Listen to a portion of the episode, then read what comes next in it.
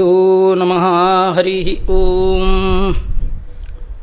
सृष्टिस्थित्यप्ययेहा नियतिदृशितमो बन्धमोक्षाश्च यस्मात्। अस्य श्रीब्रह्मरुद्रप्रभृतिसुरनरद्वीष शत्रुत्मकस्य विष्णोर्व्यस्ताः समस्ताः। सकलगुणनिधिः सर्वदोषव्यपेतः।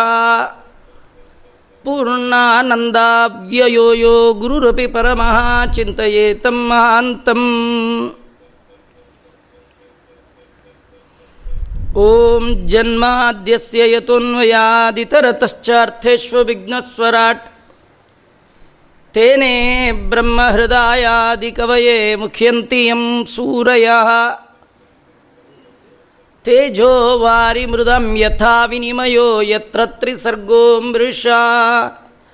धाम्ना स्वेन सदा निरस्तकुहकं सत्यं परं धीमहि।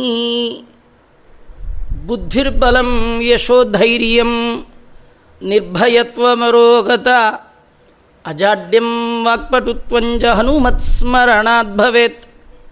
ಭವತಿ ಯದನುಭಾವಾತ್ ಏಡಮು ಕೋಪಿ ವಾಗ್ಮೀ ಜಡಮತಿರ ಬಿಜಂತುರ್ಜಾಯತೆ ಪ್ರಾಜ್ಞಮೌಲಿ ಸಕಲವಚನ ಚೇತೋ ದೇವತಾ ಭಾರತೀ ಸಾ ಮಮ ವಚಸಿ ನಿಧತ್ತಾಂ ಸನ್ನಿಧಿ ಮಾನಸೇ ಚ ಯಂ ಪ್ರೌರಜಂದಮನುಪೇತಮಪೇತಕೃತ್ಯಂ ದ್ವೈಪಾಯನೋ ವಿರಹ ಕಾತರಾ ಜುಹಾವಾ पुत्रेति तन्मयतया तरवोऽपि नेदुः तं सर्वभूतहृदयं मुनिमानतोऽस्मि।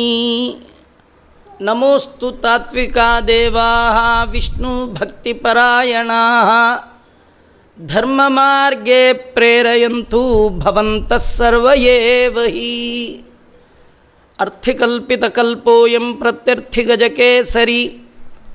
ವ್ಯಾಸತೀರ್ಥಗುರುರ್ಭೂಯಾತ್ ಅಸ್ಮದಿಷ್ಟಾರ್ಥಸಿದ್ಧಯೇ ತಪೋ ವಿದ್ಯಾವಿರಕ್ತ್ಯಾದಿ ಸದ್ಗುಣೌಘಾಕರಾನಹಂ ವಾದಿರಾಜಗುರುನ್ ವಂದೇ ಹಯಗ್ರೀವ ಹಯಗ್ರೀವಪದಾಶ್ರಯಾನ್ ಮೂಕೋಪಿ ಯತ್ಪ್ರಸಾದೇನ ಮುಕುಂದಶಯನಾಯತೆ ರಾಜರಾಜಾಯತೆ ರಿಕ್ತೋ ರಾಘವೇಂದ್ರಂ ತಮಾಶ್ರಯೇ ಆಪಾದಮೌ ತಪಸ್ವಾಧ್ಯಾಯ ಶುಶ್ರೂಷಾ ಕೃಷ್ಣ ಪೂಜಾರತಂ ಮುನಿಂ. ವಿಶ್ವೇಶಂ ಇಷ್ಟದಂ ವಂದೇ ಪರಿವ್ರಾಟ್ ಚಕ್ರವರ್ತಿನಂ. ಅಪಾದಮೌಲಿಪರ್ಯಂತಂ ಗುರೂಣಾಂ ಆಕೃತಿಂ ಸ್ಮರೇತ್. ತೇನ ವಿಘ್ನಾ ಪ್ರಣಶ್ಯಂತಿ, ಸಿದ್ಧ್ಯಂತಿ ಚ ಮನೋರಥಾ ಸ್ವಸ್ತಿಸ್ತು ಸತಾಂ. ಅಶೇಷ ಸನ್ಮಂಗಲಾನಿ ಭವಂತು. ಶ್ರೀ ಗುರುಭ್ಯೋ ನಮಃ. ಹರಿ ಓಂ. ಏಕಾದಶ ಇಂದ್ರಿಯಗಳಿಂದ ಮಾಡಿದ ಎಲ್ಲ ಪಾಪವನ್ನು ಪರಿಹಾರ ಮಾಡಿಕೊಳ್ಳುವಂತಹ ದಿನ ಈ ಏಕಾದಶಿ. ಒಂದೊಂದು ಏಕಾದಶಿಗೆ ಒಂದೊಂದು ಹೆಸರು. ಇಂದಿನ ಈ ಏಕಾದಶಿಗೆ ಕಾಮದ ಅಂತ ಹೆಸರಿದೆ. ಕಾಮಂ ದದಾತಿ. ಬಯಸಿದ್ದನ್ನೆಲ್ಲ ಕೊಡುವಂಥದ್ದು ಈ ದಿನದ ಅಭಿಮಾನಿ ದೇವತೆಯಾದ ಭಗವಂತ.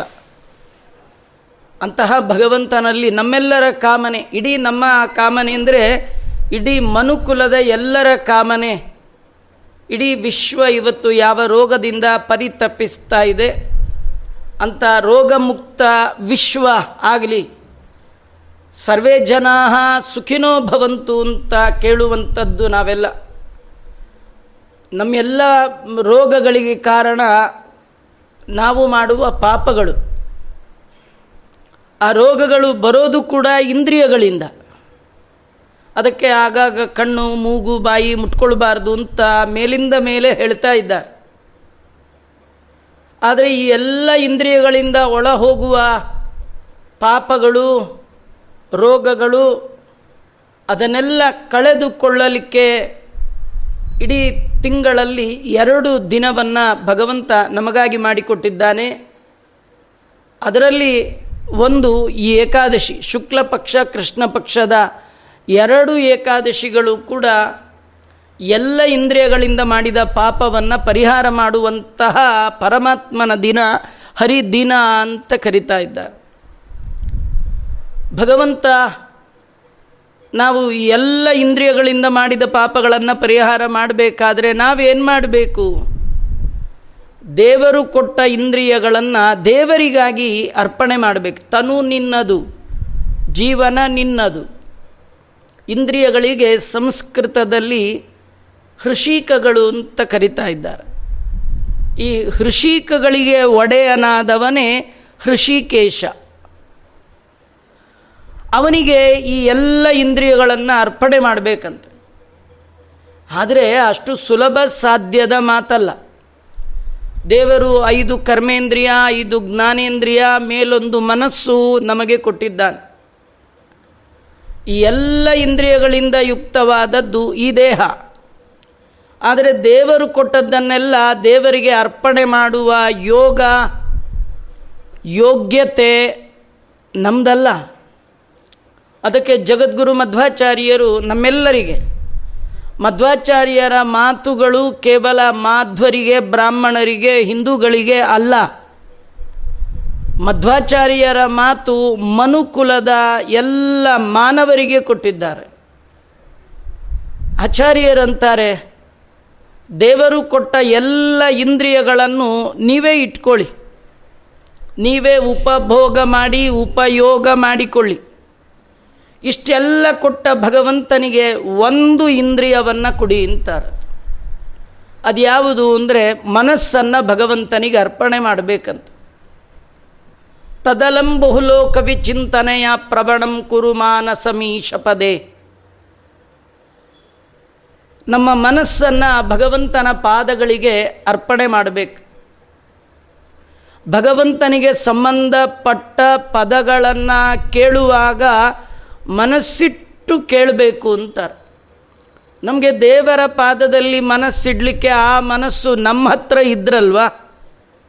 ಆ ಮನಸ್ಸು ಎಲ್ಲಿದೆಯೋ, ಯಾರಲ್ಲಿದೆಯೋ ನಮ್ಮಲ್ಲಿರುವ ಮನಸ್ಸನ್ನು ಹರಿದು ಹಂಚಿ ಹೆಂಡತಿ, ಮಕ್ಕಳು, ಮನೆ, ಮಡದಿ, ಮನಿ, ಮಾರುತಿಗಾಗಿ ಹಂಚಿಬಿಟ್ಟಿದ್ದೇವೆ. ನಮ್ಮಲ್ಲಿ ಇಲ್ಲ. ಹಾಗಾದರೆ ಮನಸ್ಸು ದೇವರಿಗೆ ಕೊಡಬೇಕಾ? ಕೊಡಲಿಕ್ಕಾಗ್ತಾ ಇಲ್ವಾ? ಹಾಗಾದರೆ ಇನ್ನೊಂದು ಕೊಡಿ. ಹತ್ತು ಇಂದ್ರಿಯಗಳಲ್ಲಿ ಒಂದು ಇಂದ್ರಿಯ ಭಗವಂತನಿಗೆ ಅರ್ಪಣೆ ಮಾಡಿ ಅದು ಯಾವುದಂದರೆ ಶ್ರವಣೇಂದ್ರಿಯ. ದೇವರ ಕಥೆಯನ್ನು ನಿರಂತರ ಕೇಳ್ತಾ ಇದ್ದರೆ ಸಾಕಂತೆ. ಹರಿಬಿಟ್ಟು ಹರಿದಾಡುವ ಮನಸ್ಸು ಹರಿಯ ಕಡೆಗೆ ಹರಿವಂತೆ ಮಾಡುವಂಥದ್ದು ಹರಿಯ ಕತೆ, ಹರಿಭಕ್ತರ ಕತೆ. ಅಂತಹ ಕಥೆಯಲ್ಲಿ ವ್ಯಾಸ ನಿರ್ಮಿತವಾದ ಪುರಾಣಗಳು, ಹದಿನೆಂಟು ಪುರಾಣಗಳು ಹರಿ ಮತ್ತು ಹರಿಭಕ್ತರ ಕತೆಗಾಗಿ ಇರುವಂಥದ್ದು. ಅಂತಹ ಹದಿನೆಂಟು ಪುರಾಣಗಳಲ್ಲಿ ವ್ಯಾಸರ ಮುಖ ಕಮಲದಿಂದ ಹೊರಬಂದಂತಹ ಗ್ರಂಥ ರಾಜ, ಪುರಾಣ ರಾಜ ಸಾಧಕರ ನಿಜವಾದ ಸಂಪತ್ತು ಅದು ಶ್ರೀಮದ್ ಭಾಗವತ ಇಂತಹ ಭಾಗವತ ಶ್ರವಣ ನಮ್ಮ ಎಲ್ಲ ಇಂದ್ರಿಯಗಳಿಂದ ಮಾಡಿದ ಪಾಪಗಳ ಪರಿಹಾರ.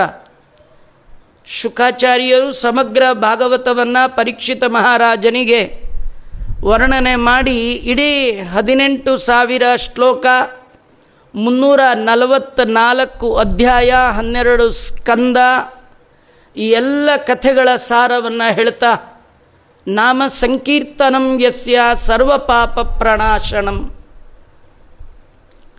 ಪ್ರಣಾಮೋ ದುಃಖ ಶಮನಂ, ತಂ ನಮಾಮಿ ಹರಿಂ ಪರಂ.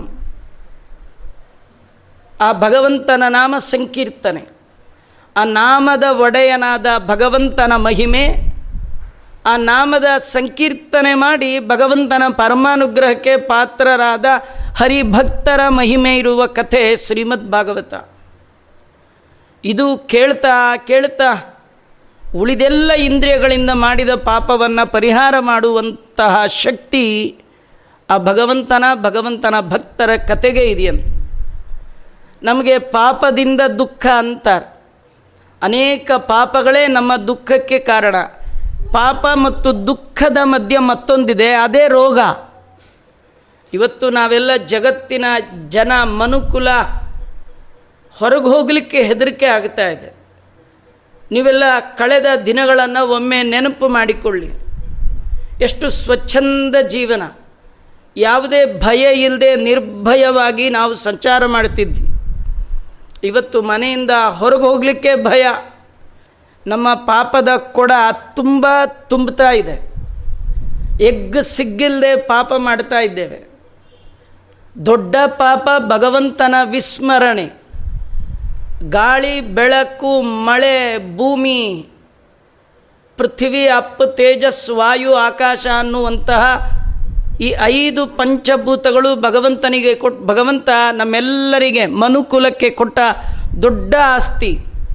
ಇವತ್ತು ಗಾಳಿ, ಬೆಳಕು, ನೀರೇ ತುಂಬ ಕಷ್ಟ ಆಗ್ತಾ ಇದೆ. ಹೊರಗೆ ಹೋಗಲಿಕ್ಕಿಲ್ಲ. ಕಾರಣ ಮಾಡಿದ ಪಾಪಗಳು. ಆ ಪಾಪಗಳಿಂದ ಬರುವಂಥದ್ದೇ ರೋಗಗಳು. ಆ ರೋಗಗಳಿಂದ ಉಂಟಾಗೋದೇ ದುಃಖ.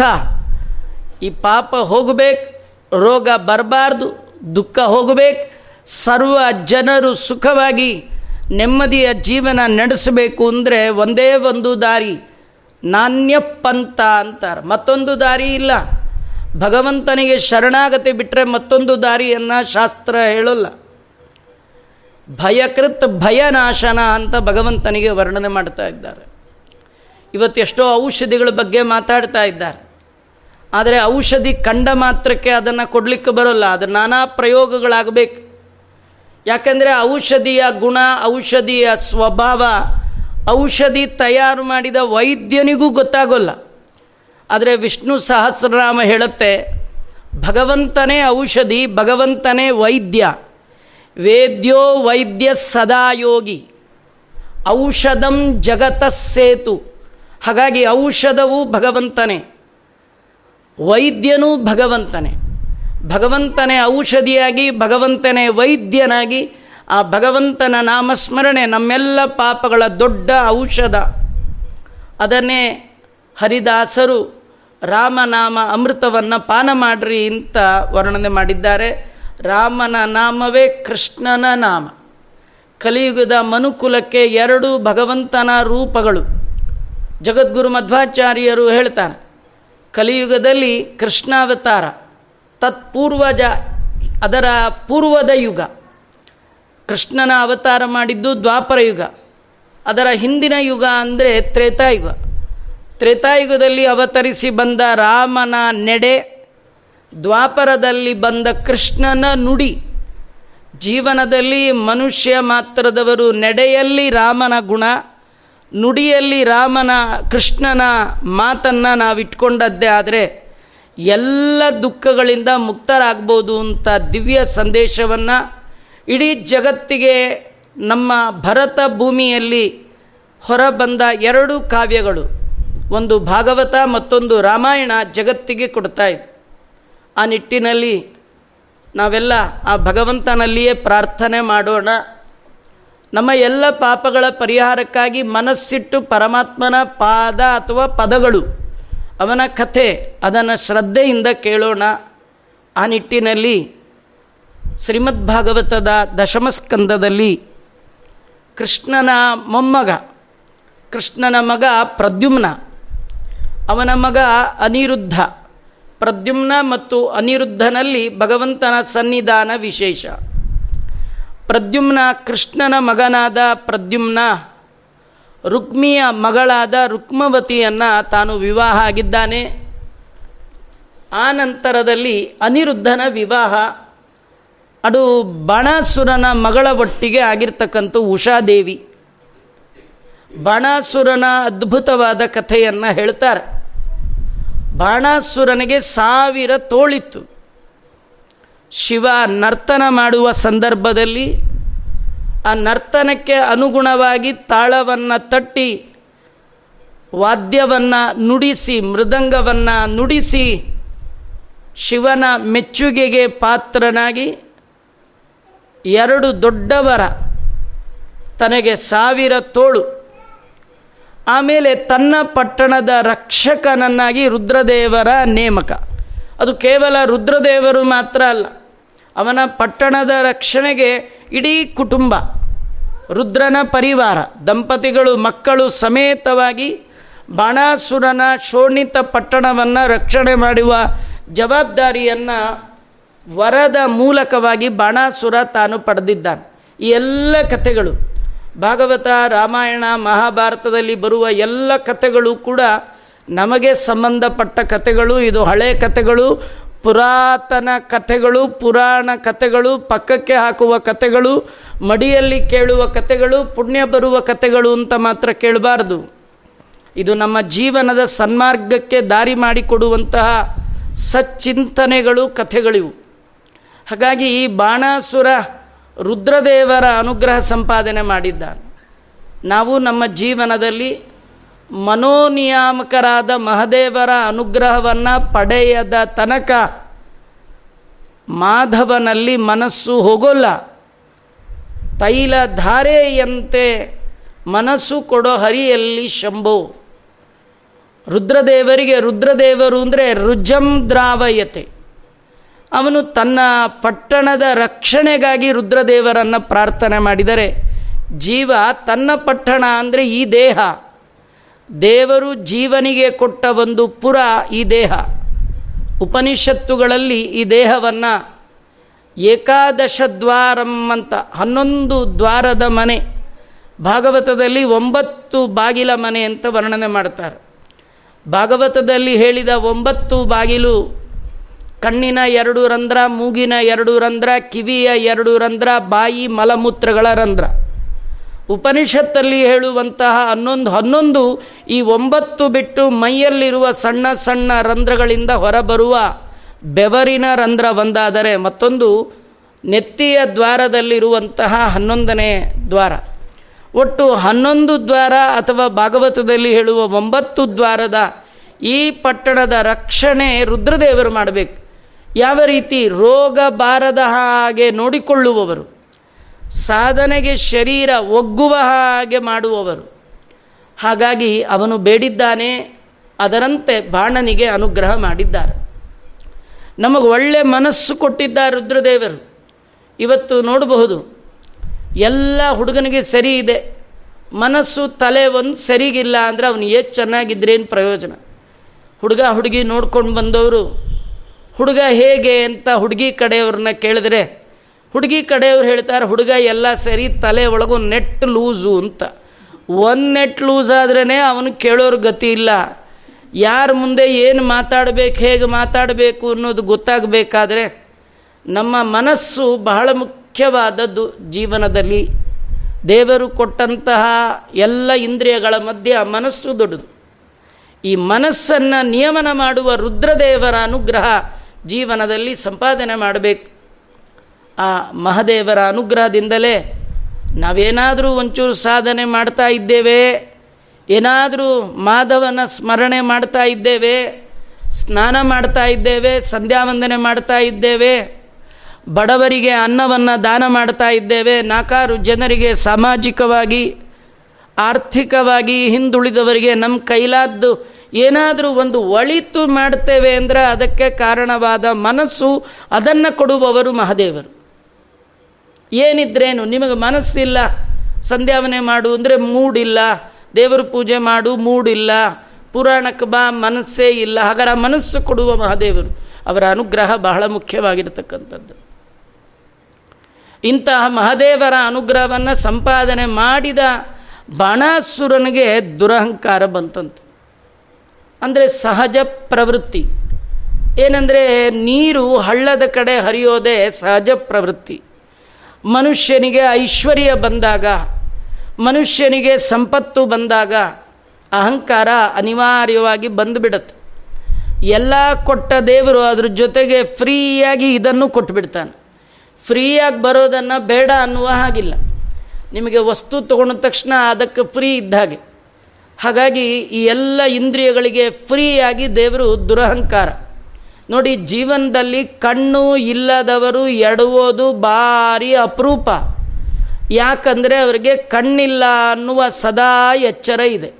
ಆದರೆ ಕಣ್ಣಿರೋರು ಕ್ಷಣ ಕ್ಷಣಕ್ಕೆ ಎಡವುತ್ತಾರೆ. ಯಾಕಂದರೆ ಕಣ್ಣಿರೋದೇ ದುರಹಂಕಾರಕ್ಕೆ ಕಾರಣ. ಕೆಲವರು ಹೇಳ್ತಾರೆ ನಿಂಗೆ ಕಾಲೊಳಗೆ ಎರಡು ಕಣ್ಣಿರಬೇಕಿತ್ತು ಅಂತ. ಹಾಗಾಗಿ ಕ ಇಂದ್ರಿಯಗಳು ದೇವರು ಕೊಟ್ಟದ್ದು ದುರಹಂಕಾರಕ್ಕೆ ಕಾರಣ ಆಗಬಾರ್ದು. ಇವನಿಗೆ ಸಾವಿರ ತೋಳಿನ ದುರಹಂಕಾರ. ರುದ್ರದೇವರ ಬಳಿ ಹೇಳ್ತಾ ಇದ್ದಾನೆ, ಯಾರ ಜೊತೆ ಯುದ್ಧ ಮಾಡಲಿ? ಈ ತೋಳುಗಳೆಲ್ಲ ವೇಸ್ಟ್ ಆಗ್ತಾ ಇದೆ. ನನಗೆ ಭಾರ ಆಗ್ತಾ ಇದೆ. ನನಗೆ ಬೋರ್ ಆಗ್ತಾ ಇದೆ. ಇದು ದೇವರು ಕೊಟ್ಟದ್ದು ಭಾರ ಬೋರು ಆಯಿತು ಅಂತಾದರೆ ಅಧಪತನಕ್ಕೆ ಹೋಗ್ತೀರಿ. ಅವನಂತಾನೆ ಬೆಟ್ಟಗಳನ್ನೇ ಗುದ್ದಿ ಪುಡಿ ಪುಡಿ ಮಾಡಿದೆ. ನನಗೆ ತಕ್ಕ ಯೋಧ ಯುದ್ಧ ಮಾಡುವವ ಯಾರೂ ಸಿಗ್ತಾ ಇಲ್ಲ. ರುದ್ರದೇವರಿಗೆ ಗೊತ್ತಾಯಿತು ಇವನಿಗೆ ಬಂದಿರೋದು ದುರಹಂಕಾರ. ಮನುಷ್ಯರೆಲ್ಲರಿಗೆ ಅಹಂಕಾರ ಇರುತ್ತೆ. ಅಹಂಕಾರ ಅಂದರೆ ನಾನು ಅನ್ನುವ ಪ್ರಜ್ಞೆ. ಅದು ತಪ್ಪಲ್ಲ. ಅದರ ಒಟ್ಟಿಗೆ ಸೇರುವ ದುರಹಂಕಾರ ಇದೆಯಲ್ಲ, ಅದು ತಪ್ಪು. ನಾನು ನಮ್ಮ ಕೈಲಿ ಬಿಡಲಿಕ್ಕಾಗೋಲ್ಲ. ಈ ನಾನು ನಾನು ಅನ್ನೋದು ದೇವರು ಬಿಡಿಸ್ಬೇಕು. ದಾಸರಂತಾರೆ, ಎನಗುವಾಣೆ ನಿನಗೂ ಆಣೆ, ಎನಗೂ ನಿನಗೂ ಇಬ್ಬರಿಗೂ ನಿನ್ನ ಭಕ್ತರ ಆಣೆ. ಜೀವನದಲ್ಲಿ ಬಿಡಬೇಕಾದ್ದು ಮಾಡಬೇಕಾದ್ದು ಒಂದೊಂದಿದೆ. ಅದರಲ್ಲಿ ಒಂದು ನಾ ಮಾಡ್ತೇನೆ, ಒಂದು ನೀ ಮಾಡಿಸು ಅಂತ ದಾಸರು ಹೇಳ್ತಾರೆ. ಅದರೊಳಗೆ ನಾವು ತಿಳ್ಕೊಳ್ಬೇಕಾದ್ದು ಏನಂದರೆ, ಸ್ವಾಮಿ, ಈ ನನ್ನದು ಅಂತೇನಿದೆ, ಅದನ್ನು ನಾ ಬಿಡ್ತೇನೆ. ನಾನು ಅನ್ನೋದೇನಿದೆ ಅದನ್ನು ನೀ ಬಿಡಿಸು. ಈ ನನ್ನದು ಅನ್ನೋದನ್ನು ಬಿಡೋದೇ ನಮಮ ನಮಮ. ಜೀವನದಲ್ಲಿ ಭೋಗಕ್ಕಿಂತಲೂ ತ್ಯಾಗ. ತ್ಯಾಗ ಅಂದರೆ ಯಾವುದನ್ನು ನನ್ನದು ಅಂತ ನಾನು ಅಂದ್ಕೊಂಡಿದ್ದೇನೆ, ಅದು ನಂದಲ್ಲ. ನಂದೇನದು ಸ್ವಾಮಿ? ನಿಂದೇ ಇದೆಲ್ಲ ಈಶಾವಾಸ್ಯಮಿದಂ ಸರ್ವಂ. ನಂದೇನದೋ? ನಿಂದೇ ಇದೆಲ್ಲ ಅನ್ನುವ ತ್ಯಾಗ ಬುದ್ಧಿ. ನಮಮ ನಮಮ ಆದರೆ ನಾನು ಅನ್ನೋದು ನಿದ್ದೆಯಲ್ಲೂ ಬಿಡ್ಲಿಕ್ಕೆ ಸಾಧ್ಯ ಇಲ್ಲ. ಮಲಗಿದವರು ಎದ್ದ ಮೇಲೆ ಇಲ್ಲಿ ಯಾರು ಮಲಗಿದ್ರು ಅಂತ ಕೇಳಿದ್ರೆ, ಯಾರೋ ಮಲಗಿದ್ರು, ನಂಗೆ ಗೊತ್ತಿಲ್ಲ ಅಂತ ಅನ್ನಲ್ಲ. ನಾನೇ ಮಲಗಿದ್ದೆ ಅಂತ. ಅಂದರೆ ಮಲಗಿದಾಗಲೂ ಬಿಡಲಿಕ್ಕೆ ಆಗದ್ದು ಯಾವುದು ಅಂದರೆ ನಮ್ಮಲ್ಲಿರುವ ನಾನು. ಈ ನಾನು ಅನ್ನೋವ ಅಹಂಕಾರವನ್ನು ದೇವರು ಬಿಡಿಸ್ಬೇಕು. ಹೀಗಾಗಿ ಕಾಮನ್ನಾಗಿ ನಾನು ಎಲ್ಲರಿಗಿದ್ದೇ ಇರುತ್ತೆ. ಆದರೆ ಯಾವುದು ಇರಬಾರ್ದು ಅಂದರೆ ಅಹಂಕಾರ ಇರಬಹುದು, ದುರಹಂಕಾರ ಇರಬಾರ್ದು. ಅವನಿಗೆ ದುರಹಂಕಾರ. ಎರಡು ತೋಳಿದ್ದವರಿಗೆ ಬರಲ್ಲ. ಸಾವಿರ ತೋಳಿನ ದುರಹಂಕಾರ. ರುದ್ರದೇವರು ಮನದೊಳಗೆ ಇರ್ತಾರಾದ ಕಾರಣ ಇವನದ ಮನೋವ್ಯಾಪಾರ ತಿಳಿದಂತಾರೆ. ಯಾವತ್ತು ನಿನ್ನ ರಥದ ಪತಾಕ ಧ್ವಜ ಮುರಿದು ಬೀಳತ್ತೋ ಅವತ್ತು ನಿನಗೆ ಸರಿಯಾದ ಗಂಡು. ಯುದ್ಧದಲ್ಲಿ ನಿನ್ನನ್ನು ಮಣಿಸುವ ವ್ಯಕ್ತಿ ನಿನಗೆ ಸಿಗ್ತಾನೆ ಅಂತ ಬಾಣಾಸುರನಿಗೆ ರುದ್ರದೇವರು ಹೇಳಿದ ಕಥೆಯನ್ನು ಕೇಳಿದ್ವಿ. ಬಾಣಾಸುರನ ಮಗಳು ಉಷಾದೇವಿ. ಭಗವಂತನ ವಿಚಿತ್ರ ವ್ಯಾಪಾರ. ಎಲ್ಲಿಯದೋ ಹೆಣ್ಣು ಎಲ್ಲಿಯದೋ ಗಂಡು ಅವನು ಹೇಗೆ ಒಬ್ಬರಿಗೆ ಒಬ್ಬರಿಗೆ ಸಂಬಂಧಗಳನ್ನು ಮಾಡ್ತಾನೆ ಹೇಳಲಿಕ್ಕೆ ಸಾಧ್ಯ ಇಲ್ಲ. ಬಾಣಾಸುರನ ಮಗಳು ಆ, ಕತೆ ಹಿಂದೆ ಬಂತು. ಆ ಬಾಣಾಸುರನ ಪಟ್ಟಣ ಕಾಯಲಿಕ್ಕೆ ಶಿವಪಾರ್ವತಿಯರಿರುವಾಗ ಅವರ ಅನ್ಯೋನ್ಯ ದಾಂಪತ್ಯವನ್ನು ನೋಡಿ ಬಾಣಾಸುರನ ಮಗಳಿಗೆ ಅನಿಸತ್ತೆ. ಗಂಡ ಹೆಂಡತಿ ಅಂತ ಇದ್ದರೆ ಅಥವಾ ಮದುವೆ ಆದರೆ ಇಂಥ ಗಂಡ ಇರಬೇಕು. ಎಷ್ಟು ಆ ಒಂದು ಅನ್ಯೋನ್ಯತೆ. ಇವತ್ತು ಕೂಡ ಮದುವೆ ಮನೆಯಲ್ಲಿ ಗೌರಿ ಪೂಜೆ ಮಾಡಿಸ್ತಾ. ಯಾಕಂದರೆ ಗಂಡ ಹೆಂಡತಿ ಹಾಗೂ ಒಂದಾಗಿರಬೇಕಂದ್ರೆ ದ್ವಿತೀಯ ಸ್ಕಂದ ಭಾಗವತದಲ್ಲಿ ಹೇಳುವಾಗ ಶುಕರೇ ಹೇಳುವ ಮಾತು. ಒಳ್ಳೆ ದಾಂಪತ್ಯ ಬೇಕಂದರೆ ಉಮಾಮಹೇಶ್ವರರ ಪೂಜೆ ಮಾಡಬೇಕು ಅಂತ. ಇವತ್ತು ನಮ್ಮಲ್ಲಿ ಮದುವೆ ಏನೋ ಆಗ್ತಾರೆ ದಾಂಪತ್ಯ ಚೆನ್ನಾಗಿರೋಲ್ಲ ಕಾರಣ ಏನಂದರೆ ಆ ಗೌರಿ ಪೂಜೆನೇ ಗೋವಿಂದ ಆಗಿಬಿಟ್ಟಿರುತ್ತೆ. ಮದುವೆ ಮನೆಯೊಳಗೆ ಗೌರಿ ಪೂಜೆ ಅಂದರೆ ಅದೇನೋ ವಯಸ್ಸಾದವ್ರಿಗೂ ಗೊತ್ತಿರಲ್ಲ, ಮಾಡೋ ಹುಡುಗಿಗೂ ಮನಸ್ಸಿರಲ್ಲ. ಐದೇ ನಿಮಿಷ ಮುಹೂರ್ತಕ್ಕಿರುವಾಗ ಗೌರಿ ಪೂಜೆ ಕೂತಿರ್ತಾರೆ. ಆ ಗೌರಿ ಪೂಜೆ ಮಾಡುವಾಗಲೂ ಬರೀ ಫೋಟೋ, ಕ್ಯಾಮರಾ, ಇವ್ರದ್ದೇ ಗಲಾಟೆ ಇರುತ್ತೆ ವಿನ ಒಂದೇ ಒಂದು ಲಕ್ಷ್ಮೀ ಶೋಭಾನೆ ಹಾಡೋ ಅಥವಾ ವಧುವರರಿಗೆ ಆಶೀರ್ವಾದ ಕೊಡುವಂತಹ ದೇವರ ಪ್ರಾರ್ಥನೆ ಮಾಡುವ ಹಿರಿಯ ಮುತ್ತೈದೆಯರ ಮಂಗಾಲಿಕವಾದಂಥ ಮಾತುಗಳು ಅಲ್ಲಿ ಕೇಳಲಿಕ್ಕೆ ಸಾಧ್ಯವೇ ಇಲ್ಲ. ಕಾಟಾಚಾರದ ಎರಡು ನಿಮಿಷದ ಅಲ್ಲದ ಸಲ್ಲದ ಒಲ್ಲದ ಮನಸ್ಸಿನಿಂದ ಎಲ್ಲಿಯೋ ನೋಡ್ತಾ ಆ ಗೌರಿ ಪೂಜೆ ಮಾಡಿ ಎದ್ದು ಬಂದವರಿಗೆ, ಆ ಗೌರಿ ಆದರಾಗಲಿ ಉಮಾ ಮಹೇಶ್ವರರಾಗಲಿ ಒಳ್ಳೆಯ ದಾಂಪತ್ಯವನ್ನು ಕೊಡಲಿಕ್ಕೆ ಹೇಗೆ ಸಾಧ್ಯ? ನಿಜವಾಗಿಯೂ ಉಮಾ ಅಂದರೆ ಮಾತು. ರುದ್ರದೇವರಂದರೆ ಮನಸ್ಸು. ಮಾತು ಮನಸ್ಸು ಒಂದಾದಂತೆ ಸತಿ ಪತಿಗಳು ಒಂದಾಗಬೇಕಂತ. ಹಾಗಾಗಿ ಆ ಗೌರಿ ಶಂಕರನನ್ನು ಉಷಾದೇವಿ ಪ್ರಾರ್ಥನೆ ಮಾಡಿದ್ದಾಳೆ. ನನಗೆ ಒಳ್ಳೆ ಗಂಡ ಬೇಕು. ದಂಪತಿಗಳಂದರು ವೈಶಾಖ ಶುಕ್ಲ ದ್ವಾದಶಿ ದಿನ. ರಾತ್ರಿ ಸ್ವಪ್ನದಲ್ಲಿ ನೀನು ಯಾರನ್ನ ಕಾಣ್ತೀಯೋ ಅವನೇ ನಿನಗೆ ಪತಿಯಾಗಿ ಬರ್ತಾನೆ ಅಂತ ಹೇಳಿದ್ದಾರೆ. ಆ ರುದ್ರದೇವರು ಹೇಳಿದ ಮೇಲೆ ಮುಗೀತು. ಅವಳು ಆ ದಿನ ರಾತ್ರಿ ಸ್ವಪ್ನದಲ್ಲಿ ಕೃಷ್ಣನ ಮೊಮ್ಮಗನಾದ ಅನಿರುದ್ಧನ ಒಟ್ಟಿಗೆ ಕನಸಿನಲ್ಲಿಯೇ ವಿಹಾರ ಮಾಡಿದ್ದಾಳೆ. ಕನಸಿನಲ್ಲಿ ಮಾಡಿದ ವಿಹಾರ ಅದು ಕೇವಲ ಸ್ವಪ್ನ ಮಾತ್ರ ಆಗಿಲ್ಲ. ನಿಜವಾದ ಅನುಭವ ತಂದುಕೊಟ್ಟಿದೆ. ಇದು ಕೆಲವು ಘಟನೆಗಳು ಹೀಗೂ ನಡೆಯತ್ವೆ ಎಲ್ಲ ಘಟನೆಗಳು ಹೀಗಾಗಲ್ಲ.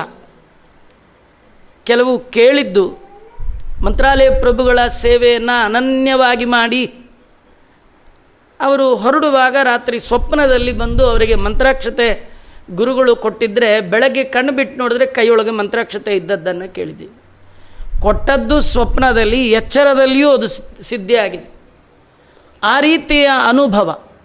ಸ್ವಪ್ನದಲ್ಲಿ ಆದ ಅನುಭವ ಸುಳ್ಳಲ್ಲ, ಸ್ವಪ್ನದಲ್ಲಿಯೂ ಸತ್ಯದ ಅನುಭವವೇ ಆಗತ್ತೆ ಎನ್ನುವ ಆಚಾರ್ಯರ ಮತ ಆ ಸಿದ್ಧಾಂತಕ್ಕೆ ಸರಿ ಹೊಂದುವಂತೆ ಭಾಗವತದ ಈ ಕಥೆ. ಉಷಾದೇವಿ ರಾತ್ರಿಯ ಕಾಲದಲ್ಲಿ ಕೃಷ್ಣನ ಮೊಮ್ಮಗನಾದ ಅನಿರುದ್ಧನ ಜೊತೆ ವಿಹಾರ ಮಾಡಿದ್ದಾಳೆ.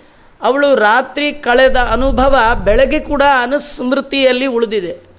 ಬೆಳಗಾಗೆದ್ದು ಹುಡುಕ್ತಾ ಇದ್ದಾಳೆ. ಆ ವರನಿಗಾಗಿ, ಆ ಮನ್ಮಥ ರೂಪದ, ಆ ಹುಡುಗನಿಗಾಗಿ ಅಳ್ತಾ ಇದ್ದಾಳೆ. ಇದೇ ಉಷಾದೇವಿ ದ್ವಾರಕಾಪಟ್ಟಣದಲ್ಲಿ ಮಲಗಿದ ಕೃಷ್ಣನ ಮೊಮ್ಮಗನಿಗೂ ಅವತ್ತು ರಾತ್ರಿ ಅದೇ ಸ್ವಪ್ನ. ನಮಗೆ ಎಚ್ಚರದಲ್ಲಿಯೇ ಆ ರೀತಿಯ ಒಳ್ಳೆಯ ಸ್ವಪ್ನಗಳು ಇಲ್ಲ. ಸ್ವಪ್ನವೇ, ಸ್ವಪ್ನದಂತೆ ಕಳೆದು ಹೋಗ್ಬಿಡುತ್ತೆ ಅವರಿಗೆ ರಾತ್ರಿ ಕೂಡ ಅಂತಹ ಸ್ವಪ್ನ ಬಿದ್ದಿದೆ. ಬೆಳಗಾತ ಎದ್ದ ಅನಿರುದ್ಧನೂ ಕೂಡ ಆ ಉಷೆಯನ್ನು ಹುಡುಕ್ತಾ ಇದ್ದಾನೆ. ಈ ಕಥೆಗಳನ್ನು ನಾವು ಕೇಳಿದ್ವಿ. ಈ ಬಾಣಾಸುರನಿಗೆ ಒಬ್ಬ ಮಂತ್ರಿ, ಕುಮಾಂಡ ಅಂತ. ಅವನ ಮಗಳು ಚಿತ್ರಲೇಖ. ಅವಳು ಉಷೆಯ ಗೆಳತಿ. ಉಷೆಯ ರೋಧನವನ್ನು ನೋಡಿ ಹೇಳ್ತಾ ಇದ್ದಾಳೆ, ನೀ ಯೋಚನೆ ಮಾಡಬೇಡ. ಈಗಿರುವ ಎಲ್ಲ ವರಗಳ ಚಿತ್ರವನ್ನು ಬರೆದು ಬರೆದು ನಿನಗೆ ತೋರಿಸ್ತೇನೆ ಅಂತಾಳು. ಎಂಥ ಆಶ್ಚರ್ಯ. ಅವಳು ಯಕ್ಷ, ರಾಕ್ಷಸ, ದೇವತೆಗಳು, ದಾನವರು, ಕಿನ್ನರರು, ಕಿಂಪುರುಷರು, ಯಾರ್ಯಾರು ಯಾರ್ಯಾರು ಲೋಕಪ್ರಸಿದ್ಧರಾದ, ತರುಣ ವಯಸ್ಕರಾದ, ವಿವಾಹಕ್ಕೆ ಯೋಗ್ಯರಾದವರಿದ್ದಾರೆ. ಆ ಎಲ್ಲರ ಚಿತ್ರವನ್ನು ಕ್ಷಣ ಮಾತ್ರದಲ್ಲಿ ಬಿಡಿಸಿ ತೋರಿಸಿದ್ದಾಳೆ. ಆದರೆ ಹಾಗೆ ಬಿಡಿಸುವ ಸಂದರ್ಭದಲ್ಲಿ ಕೃಷ್ಣನ ಮೊಮ್ಮಗ ಅನಿರುದ್ಧವನ್ನು ಚಿತ್ರವನ್ನು ಬಿಡಿಸಿದರೆ ಇವನೇ ಅವನು ಅಂತ. ಹೇಳ್ತಾ ಇದ್ದಾಳೆ. ಈ ಚಿತ್ರಲೇಖ ಅವಳದೊಂದು ವಿಶಿಷ್ಟತೆ ಅಂದರೆ ನಾರದರ ಶಿಷ್ಯಳು. ನಾರದರಲ್ಲಿ ಅಣಿಮ, ಮಹಿಮ, ಲಗಿಮ, ಪ್ರಾಪ್ತಿ, ಪ್ರಾಕಾಮ್ಯ ಇವೇ ಮೊದಲಾದ ಸಿದ್ಧಿಗಳನ್ನು ಪಡೆದ ಯೋಗಿನಿ ಅವಳು. ನಾರದರ ಅನುಮತಿ ಪಡೆದು ದ್ವಾರಕಾಪಟ್ಟಣಕ್ಕೆ ತನ್ನ ಯೋಗ ಸಾಮರ್ಥ್ಯದಿಂದ ಹೋಗಿ ರಾತ್ರಿ ಕಾಲದಲ್ಲಿ ಮಲಗಿದ ಅನಿರುದ್ಧನ ಮೇಲೆ ತನ್ನ ಸಂಮೋಹನ ವಿದ್ಯೆಯನ್ನು ಹಾಕಿ ಮಗನನ್ನು ಹಾಗೆ ಕರ್ಕೊಂಡು ಬಂದಿದ್ದಾಳೆ. ಅಂತಃಪುರದಲ್ಲಿ ಅನೇಕ ದಿನಗಳ ಕಾಲ ಯಾರಿಗೂ ಗೊತ್ತಾಗದ ರೀತಿಯಲ್ಲಿ ಉಷಾ ಮತ್ತು ಅನಿರುದ್ಧರ ಗಾಂಧರ್ವ ವಿವಾಹ ಕೂಡ ಆಗಿದೆ. ಅನೇಕ ದಿನಗಳ ಕಾಲ ವಿಹಾರ ಮಾಡ್ತಾ ಇದ್ದಾರೆ ಮಾಡ್ತಾ ಇದ್ದಾರೆ. ತಾಂ ತಥಾ ಯದು ವೀರೇಣ ಪೂಜ್ಯಮಾನಾಂ ಹತೌರತಾಂ. ಹೇತುಬಿರ್ಲಕ್ಷಯಾಂ ಚಕ್ರು ಅರ್ಪಿತಾಂ ದುರವಚ್ಛತೈ ಅವಳು ಇಷ್ಟು ವಿಹಾರ ಮಾಡಿದ್ದಾಳೆ ಅಂದರೆ ಅವಳ ದೇಹದಲ್ಲಿ, ಅವಳ ಮುಖದಲ್ಲಿ ಕಾಣುವ ಪ್ರಸನ್ನತೆ, ಆ ಆನಂದ, ಆ ದಾಂಪತ್ಯದಿಂದ ಉಂಟಾದ ಆನಂದ, ದೇಹದ ವಿಕಾರ, ಇದು ಮುಚ್ಚಿಡಲಿಕ್ಕೆ ಸಾಧ್ಯ ಆಗಲಿಲ್ಲಂತೆ. ಭಟಾ ಆವೇದಯಾಂಶ್ಚಕ್ರು ರಾಜಂಸ್ತೆ ದುರ್ವೈವಂ ದುಹಿತುರ್ವಯಂ ವಿಚೇಷ್ಟಿತಂ ಲಕ್ಷಯಾಮ ಕನ್ಯಾಯ ಕುಲದೂಷಣಂ. ಬಾಣಾಸುರನ ಬಳಿಗೆ ಹೋಗಿ ಕಾವಲುಗಾರರೆಲ್ಲ ಹೇಳಿದ್ರಂತೆ, ಯಾಕೋ ನಿನ್ನ ಮಗಳ ವರ್ತನೆ ಮೊದಲಿನಂತೆ ಇಲ್ಲ. ಅವಳು ಕುಲಕ್ಕೆ ದೂಷಣಪ್ರಾಯವಾದ ಕೆಲಸವನ್ನು ಮಾಡ್ತಾ ಇದ್ದಾಳೆ ಅಂತ ಹೇಳುವಾಗ, ನಾವು ಒಳಗೆ ಹೋಗುವ ಹಾಗಿಲ್ಲ, ಆದರೆ ಯಾರೋ ಅಂತಃಪುರದಲ್ಲಿ ಸೇರಿದ್ದಾರೆ. ತತಪ್ರವ್ಯತಿಥೋ ಬಾಣೋ ದುಹಿತುರ್ ಶ್ರುತದೂಷಣ. ಯಾರೋ ಮಗಳನ್ನು ತಾವು ಕೆಡಿಸಿದ್ದಾರೆ ಅಂತ ಕೇಳಿದಾಗ ದೂಷಣ ದುಹಿತು ದೂಷಣ ಶ್ರುತ. ಮಗಳು ಹೀಗಾಗಿದ್ದಾಳೆ ಕೇಳಿ ಬಹಳ ಪ್ರವ್ಯಥಿತ, ತುಂಬ ದುಃಖಪಟ್ಟಿದ್ದಾನಂತೆ.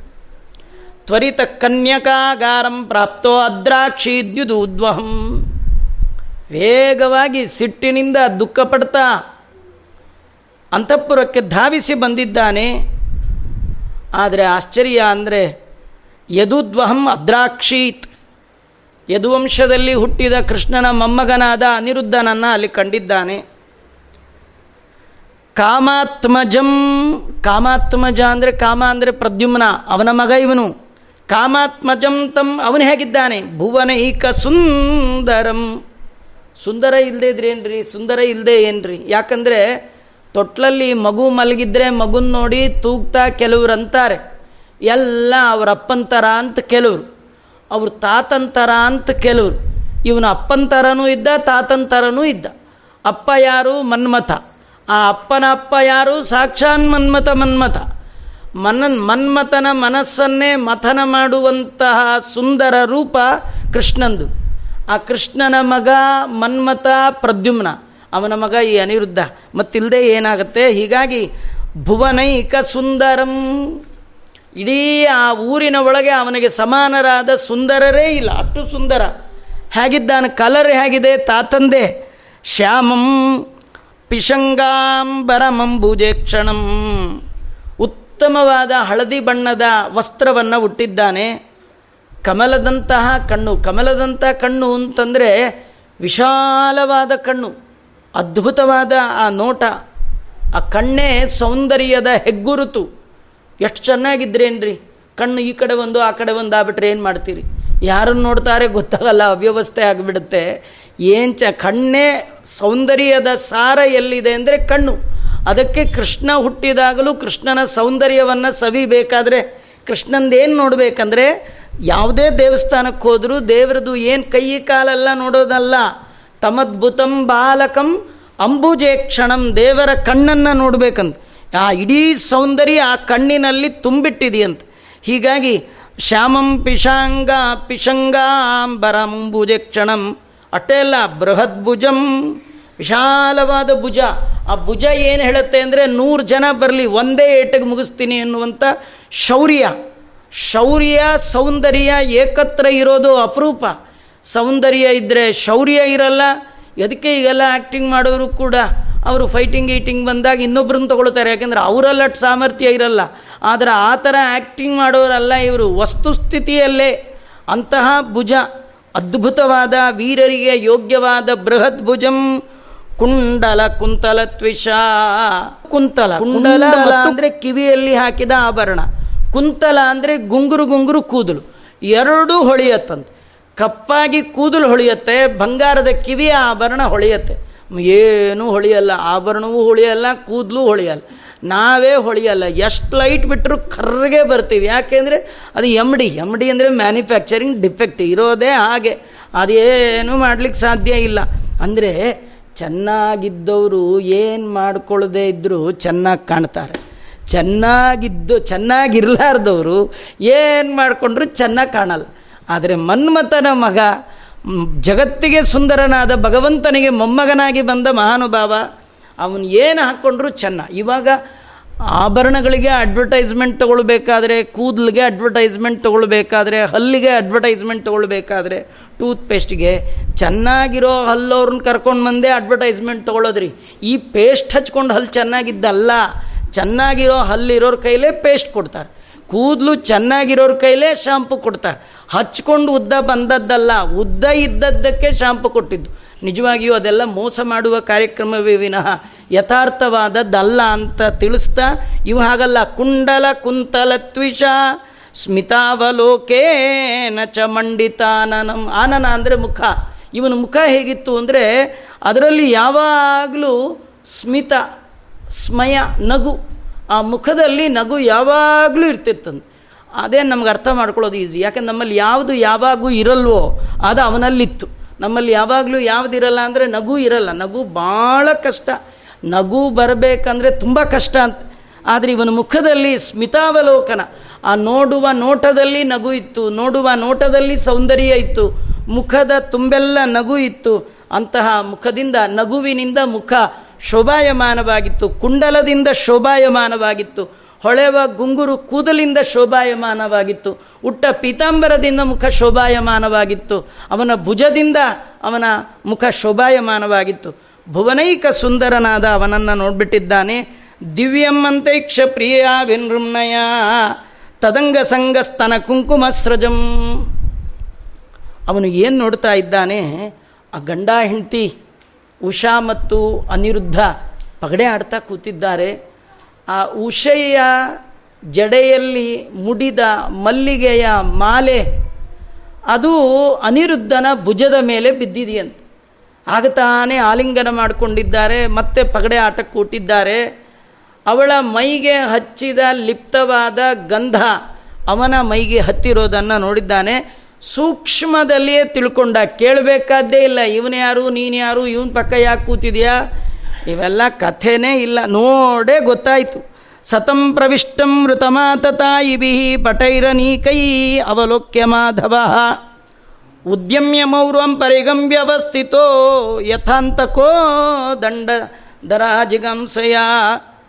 ಏನು ಒಳ್ಳೆ ದೈತ್ಯರು ಬಾಣಾಸುರನ ಕಡೆಯವರೆಲ್ಲ ಅನೇಕ ಜನ ಬಂದು ಈ ಅನಿರುದ್ಧನ ಸುತ್ತು ಕೈಯಲ್ಲಿ ಆಯುಧ ಹಿಡಿದು ನಿಂತುಬಿಟ್ಟಿದ್ದಾರೆ. ಅವರು ನೋಡಿದ ತಕ್ಷಣ ಅನಿರುದ್ಧ ಏನು ಕಡಿಮೆ ಇಲ್ಲ. ಅವನ ಜೊತೇಲಿ ಅವನೇನು ಕೊಳಲು ಪಿಳ್ಳಂಗೋವಿ ಹಿಡ್ಕೊಂಬಂದಿರಲಿಲ್ಲ ಅವನು ದೊಡ್ಡ ಪರಿಗಾಯುಧವನ್ನೇ ಹಿಡ್ಕೊಂಬಂದಿದ್ದ ಪರಿಗ ಅಂದರೆ ದೊಡ್ಡ ಕಬ್ಬಿಣದ ಸರಳು. ಅದು ಹಿಡ್ಕೊಂಡು ನಿಂತು ಬಿಟ್ಟಿದ್ದಾನೆ, ಹೇಗೆ ನಿಂತಿದ್ದಾನೆ ಅಂದರೆ ದಂಡದರಹ ಯಥಾಂತಕಃ. ಹೇಗೆ ಯಮ ಮೃತ್ಯು ದೇವತೆ ನಿಲ್ಲಬೇಕೋ ಹಾಗೆ ಅವರನ್ನೆಲ್ಲ ಕೊಲ್ಲಬೇಕು ಅಂತ ಉದ್ಯುಕ್ತನಾಗಿ ನಿಂತುಬಿಟ್ಟಿದ್ದಾನೆ ಆ ಎಲ್ಲ ಜಿರ್ಗಕ್ಷಯಾಂತನ್ ಪರಿತ ಪ್ರಸರ್ಪತ ಶುನೋಯತ ಸೂಕರಯೂಥಪೋಹತನ್ ತನ್ನ ಸುತ್ತಲೂ ನಿಂತಹ ಅವರೆಲ್ಲರನ್ನೂ ಕೂಡ ಅವನು ಹೊಡೆದು ಉರುಳಿಸಿಬಿಟ್ಟಿದ್ದಾನೆ. ಆಗ ನೋಡ್ದ ಇವಂದು ಜಾರಿ ಭಾರಿ ಪೌರುಷ, ಇವನ ಮೇಲೆ ಹೀಗೆ ಯುದ್ಧ ಮಾಡಿದ್ರೆ ಸರಿ ಹೋಗಲ್ಲ ಅಂಥೇಳಿ ತಮ್ಮ ನಾಗಪಾಶೈ ಬಲಿನಂದನೋ ಬಲಿ. ನಾಗಪಾಶದಿಂದ ಬಲಿಯ ಮಗನಾದ ಬಾಣಾಸುರ ಅನಿರುದ್ಧನ ಹೆಡೆಮುರಿಯನ್ನು ಕಟ್ಟಿಬಿಟ್ನಂತೆ. ಅವ ಎರಡು ಕೈ, ಎರಡು ಕಾಲು ಕಟ್ಟಿಬಿಟ್ಟ. ಇನ್ನೇನು ಅವನ್ನ ಕೊಲ್ಲಬೇಕು ಕೈಯಲ್ಲಿ ಎತ್ತಿದ್ದಾನೆ ಘನಂತಂ ಸ್ವಸೈನ್ಯಂ ಕುಪಿತೋ ಬಬಂದ ತನ್ನ ಸೈನ್ಯವನ್ನು ಕೊಂದ ಕಾರಣ ಸಿಟ್ಟಿಗೆದ್ದಂಥ ಬಾಣಾಸುರ ಅನಿರುದ್ಧನನ್ನು ಕಟ್ಟಿ ಹಾಕಿ ನಾಗಪಾಶದಿಂದ ಇನ್ನೇನು ಕತ್ತರಿಸಬೇಕು ಅಂತ ಕೈ ಎತ್ತದ? ಅಳ್ತಾ ನಿಂತುಬಿಟ್ಟಿದ್ದಾಳೆ ಉಷಾದೇವಿ. ಪಕ್ಕದಲ್ಲೇ ಇದ್ದ ಮಂತ್ರಿ ಬಾಣನ ಮಂತ್ರಿ ಕುಬಾಂಡ ಹೇಳ್ತಾ ಇದ್ದಾನೆ, ಇಲ್ಲ, ಇವನನ್ನು ನೀವು ಕೊಲ್ಲಬೇಡಿ ಯಾಕಂದರೆ ನಿಮ್ಮ ಮಗಳಿಗೆ ಇವನಿಗಿಂತ ಯೋಗ್ಯವಾದ ವರ ಜಗತ್ತಲ್ಲಿ ಸಿಗ್ಲಿಕ್ಕೆ ಸಾಧ್ಯ ಇಲ್ಲ. ನೀವೇನೋ ಇವನನ್ನು ಕೊಲ್ಬೋದು, ಆದರೆ ಇಷ್ಟೆಲ್ಲ ಮುಂದುವರೆದಿದ್ದಾನೆ ಹುಡುಗ. ನಾಳೆ ನಿಮ್ಮ ಹುಡುಗಿನ ಮದುವೆ ಆಗೋರು ಯಾರಿದ್ದಾರೆ? ಆದ್ದರಿಂದ ಮತ್ತು ಅದಲ್ಲದೆ ಇವನನ್ನು ಕೊಲ್ಲಿಕ್ಕಾಗೋಲ್ಲ. ಯಾಕಂದರೆ ಇವನು ಮಾಡುವ ಅನೇಕ ಯುದ್ಧದಲ್ಲಿ ನಾನು ಇವನನ್ನು ನೋಡಿದ್ದೇನೆ. ಸಾವಿರ ತೋಳಿರುವ ನಿಮ್ಮ ಮುಂದೆ ನಿಂತು ಇಷ್ಟು ಗರ್ಜನೆ ಮಾಡ್ತಾ ಇದ್ದಾನೆ. ನಿಮ್ಮ ಕಣ್ಣೆದುರಿಗೆ ನಿಮ್ಮ ಎಲ್ಲ ಸೈನಿಕರನ್ನು ಬಗ್ ಬಡ್ದಿದ್ದಾನೆ ಅಂದರೆ ಇವನ ಸಾಮರ್ಥ್ಯವನ್ನು ಯೋಚನೆ ಮಾಡಿ ನಿಮ್ಮ ಮಗಳಿಗೆ ಒಳ್ಳೆ ಗಂಡನಾಗಲಿಕ್ಕೆ, ನಿಮಗೆ ಒಳ್ಳೆ ಅಳಿಯನಾಗಲಿಕ್ಕೆ ಇವನೇ ಸರಿಯಾದವನು ಅಂತ. ಈ ಮಾತುಗಳೆಲ್ಲ ಭಾಗವತದ ಈ ಕಥೆಗಳಲ್ಲಿ ಬರೋಲ್ಲ. ಆದರೆ ಮಹಾಭಾರತ ಭಾಗವತದ ಕೆಲವು ಮುಂದುವರೆದ ಭಾಗವನ್ನು ಹರಿವಂಶದಲ್ಲಿ ವ್ಯಾಸರು ಬಿತ್ತರಿಸಿ ತೋರಿಸಿದ್ದಾರೆ. ಹರಿವಂಶದಲ್ಲಿ ವಿಷ್ಣು ಪರ್ವ ಅಂತ ಅಲ್ಲಿ ಬರುವಾಗ ಈ ಕಥೆಯನ್ನು ಮುಂದೆ ವರ್ಣನೆ ಮಾಡಿ ಹೇಳ್ತಾ ಇದ್ದಾರೆ. ಇಷ್ಟೆಲ್ಲ ಆದಮೇಲೆ ಅಲ್ಲಿ ಕೃಷ್ಣನ ಊರಿನಲ್ಲಿ ಪ್ರದ್ಯುಮ್ನ ಕೃಷ್ಣ ಎಲ್ಲ ಯೋಚನೆ ಮಾಡಿದ್ರು. ರಾತ್ರಿ ಮಲಗಿದ್ದ ಮಗ ಎಲ್ಲೋ ಹೋದ, ಯಾವಾಗ ಹೋದ್ನೋ, ಬೆಳಗ್ಗೆ ಎದ್ದಿದ್ದು ಗೊತ್ತಿಲ್ಲ, ಹೋಗ್ತೀನಿ ಅಂತ ಹೇಳಿಲ್ಲ. ನಿಮಗೆ ಆಶ್ಚರ್ಯ? ನಾಲ್ಕು ತಿಂಗಳಾಯ್ತಂತ. ಮನೆ ಬಿಟ್ಟು ನಾಲ್ಕು ತಿಂಗಳಾದರೂ ಎಲ್ಲಿ ಹೋದ ಅಂತ ಹುಡುಕಬಾರ್ದ? ಹುಡುಕೇ ಇಲ್ಲ. ಆಗಿನ ಕಾಲದಲ್ಲಿ ಹೋದ್ರೆ ಹಾಗೆ, ನಾಲ್ಕು ನಾಲ್ಕು ತಿಂಗಳು, ಮೂರು ಮೂರು ತಿಂಗಳೇನೋ ಗೊತ್ತಿಲ್ಲ. ಇಲ್ಲಿ ಹೇಳ್ತಾರೆ, ಅಪಶ್ಯತಾಂಚ ನಿರುದ್ಧಂ ತದ್ ಬಂಧೂನಾಂಚ ಭಾರತ ಭಾರತ ಅಂದರೆ ಪರೀಕ್ಷಿತ. ಶುಕಾಚಾರ್ಯರು ಪರೀಕ್ಷಿತನಿಗೆ ಹೇಳ್ತಾ ಹೇಳ್ತಾರೆ, ಹೇ ಭಾರತ ಅಪಶ್ಯತಾಂಚ ಅನಿರುದ್ಧಂ ತದ್ಬಂಧೂನಾಂಚ ಭಾರತ ಚತ್ವಾರೋ ವಾರ್ಷಿಕ ಮಾತಾ ವ್ಯತೀತಾಯು ಅನುಶೋಚತಾಂ ಎಲ್ಲೋ ಹೋಗಿದ್ದಾನೆ, ಇವತ್ತು ಬರ್ಬೋದು, ನಾಳೆ ಬರ್ಬೋದು, ಇವತ್ತು ಬರ್ಬೋದು, ನಾಳೆ ಬರ್ಬೋದು ಅಂತಾಗಿ ಒಂದು ತಿಂಗಳಾದಮೇಲೆ ಅಮ್ಮ, ಅಜ್ಜಿ ಅಳ್ಳಿಕ್ಕೆ ಶುರು ಮಾಡಿದ್ರು. ಅಮ್ಮ ಯಾರು ಅಂದರೆ ರುಕ್ಮಾವತಿ. ಅಜ್ಜಿ ಯಾರಂದರೆ ರುಕ್ಮಿಣಿ. ಎಲ್ಲ ಅಳ್ಳಿಕ್ಕೆ ಶುರು ಮಾಡಿ ರುಗ್ಮಿಯ ಮಗಳೇ ರುಕ್ಮವತಿ. ಅವಳು ಹೋ ಅಂತ ಅಳ್ತಾ ಇದ್ದಾಳೆ, ಅಮ್ಮ, ಮಗ ಎಲ್ಲಿ ಹೋದ್ನು ಅಂತ. ಅಜ್ಜಿ ರುಕ್ಮಿಣಿ, ಅವಳೆಲ್ಲ ಅಜ್ಜಿ ಅಜ್ಜಿ ಅಲ್ಲ ಸುಮ್ಮನೆ ಹೆಸ್ರಿಗೆ ಅಜ್ಜಿ. ಅವಳು ಹೋ ಅಂತ ಅಳ್ತಾ ಇದ್ದಾಳೆ, ಎಲ್ಲ ಅನುಶೋಚತ ಮಳ್ತಾ ಇದ್ದಾರೆ. ಆಗ ಸರಿ, ಹುಡ್ಕೊಂಡು ಬರೋಕ್ಕೆ ಹೋಗ್ಬೇಕ ಬೇಡ, ಹೋಗಲಿಲ್ಲ ಅಂತ. ಯಾಕೆ ಹೋಗಲಿಲ್ಲ ಅಂದರೆ ಮಳೆಗಾಲ ಅಂತ. ಕೃಷ್ಣನಿಗೆ ಮಳೆಗಾಲ ಏನ್ರಿ? ಸುಮ್ಮನೆ ಅವನು ಹೇಳದ್ನಂತ, ಈಗ ಟೈಮ್ ಚೆನ್ನಾಗಿಲ್ಲ, ಮಳೆಗಾಲ ಅಂತ. ಆಮೇಲೆ ಕಡೆಗೆ ಇವ್ರು ಯಾರೂ ಹುಡುಕಲೇ ಇಲ್ಲ. ಈ ಹುಡುಕೋ ಕೆಲಸ ಎಲ್ಲ ಭಗವಂತ ಬೇರೆಯವ್ರಿಗೆ ಕೊಟ್ಬಿಟ್ಟಿರ್ತಾನೆ. ಅವು ಏನೂ ಕೆಲಸ ಮಾಡಲ್ಲ, ಆದರೆ ಎಲ್ಲ ಕೆಲಸ ಮಾಡ್ತಾನೆ. ನಾವು ಎಲ್ಲ ಮಾಡ್ತೀವಿ, ಆದರೂ ಏನೂ ಮಾಡ್ತೀವಿ ಅಂತ ಅನ್ಬಾರ್ದು. ನಾಹಂಕರ್ತ ಹರಿಕರ್ತ ಕರ್ತೃತ್ವದಲ್ಲಿ ಅಕರ್ತೃತ್ವ, ಅಕರ್ತೃತ್ವದಲ್ಲಿ ಕರ್ತೃತ್ವವನ್ನು ಕಾಣಬೇಕು ಅಂತ ಭಗವದ್ಗೀತೆಯಲ್ಲಿ ಕೃಷ್ಣ ಹೇಳ್ತಾನೆ. ನಮ್ಮ ಕರ್ತೃತ್ವದಲ್ಲಿ ಅಕರ್ತೃತ್ವ ಕಾಣಬೇಕು. ದೇವರ ಅಕರ್ತೃತ್ವದಲ್ಲಿ ಕರ್ತೃತ್ವ ಕಾಣಬೇಕು. ಏನೂ ಮಾಡಲ್ಲ. ಆದರೆ ನಾರಾಯಣಾಯ ಅಖಿಲ ಕಾರಣ ಎಲ್ಲ ಮಾಡೋದು ಅವನೇ. ನೋಡ್ಲಿಕ್ಕೆ ಸುಮ್ಮನೆ ಇರ್ತಾರೆ. ಕೆಲವರು ಅಂತಾರೆ ನೋಡಿ. ನೋಡ್ಲಿಕ್ಕೆ ಸುಮ್ಮನೆ ಇರ್ತಾನೆ, ಒಳಗೆ ಎಲ್ಲ ಮಾಡ್ತಾನೆ ಅಂತಾರಲ್ಲ. ಇವನು ಹಾಗೆ, ಒಳಗೆ ಅಂದರೆ ಅಂತರ್ಧ್ರುವಾಯ ಅನುಪಲಭ್ಯ ವರ್ತಮನೆ. ನಮ್ಮೆಲ್ಲರ ಒಳಗೆ ಒಂದು ರೂಪದಿಂದಿದ್ದು ಎಲ್ಲ ನಮ್ಮ ನಡೆ ನುಡಿ. ಧ್ರುವ ಮಹಾರಾಜರು ಐದು ವರ್ಷ, ಆರು ತಿಂಗಳಲ್ಲೇ ಈ ಮಾತನ್ನು ತಮ್ಮ ಅನುಭವದ ವಾಣಿಯಾಗಿ ದೇವರು ಎದುರು ನಿಂತಾಗ ಹೇಳ್ತಾರೆ. ಅನ್ಯಾಂಸ ಹಸ್ತ ಚರಣ ಶ್ರವಣ ತ್ವಗಾದೀನ್. ಪ್ರಾಣನ್ನಮೋ ಭಗವತೆ ಪುರುಷಾಯ ತುಭ್ಯಂ. ನಮ್ಮ ಎಲ್ಲ ಮನಸ್ಸೇ ಮೊದಲಾದ ಇಂದ್ರಿಯಗಳ ಒಳಗಿದ್ದು ಪ್ರೇರಕನಾಗಿ ನಮ್ಮ ಕಡೆಯಿಂದ ನಡೆಸುವ ಎಲ್ಲ ಕೆಲಸ ನೀನೇ ಮಾಡುವವನಾಗಿದ್ದೀಯಾ ಅಂತ ನಿನಗೆ ಪ್ರಾಣಾಯ, ತ್ರಾಣಾಯ, ನಮ್ಮ ಇರುವಿಕೆಗೆ ಕಾರಣನಾದ ನಿನಗೆ ನಮೋ ನಮಃ ಅಂತಂತಾರಲ್ಲ, ಹಾಗಾಗಿ ನೋಡ್ಲಿಕ್ಕೆ ಕೃಷ್ಣ ನಾಲ್ಕು ತಿಂಗಳು ಮನೇಲಿದ್ದ ಹಾಗೆ, ಆದರೆ ಮನೇಲಿದ್ದದ್ದಲ್ಲ ಯಾರ್ಯಾರಿಗೆ ಏನೇನು ಬುದ್ಧಿ ಕೊಡಬೇಕೋ ದಿಯೋ ಯೋನ ಪ್ರಚೋದಯಾತ್ ಕೊಟ್ಟಿದ್ದ. ಹಾಗೆ ಕೊಟ್ಟವರಲ್ಲಿ ನಾರದರೊಬ್ಬರು ಅವ್ರ ಊರೆಲ್ಲ ತಿರ್ಕೊಂಡು ಬಂದು ಅವರೆಲ್ಲ ಸುದ್ದಿ ಹೇಳೋರು ನಾರದಾದುಪಕಾಕರ್ಣ್ಯ ವಾರ್ತಾಂಬದ್ಧಸ್ಯ ಕರ್ಮಚ ಪ್ರಯುಶ್ರೋಣಿತಪುರಂ ಪರಂ ವೃಷ್ಣಯ ಕೃಷ್ಣ ದೇವತಾ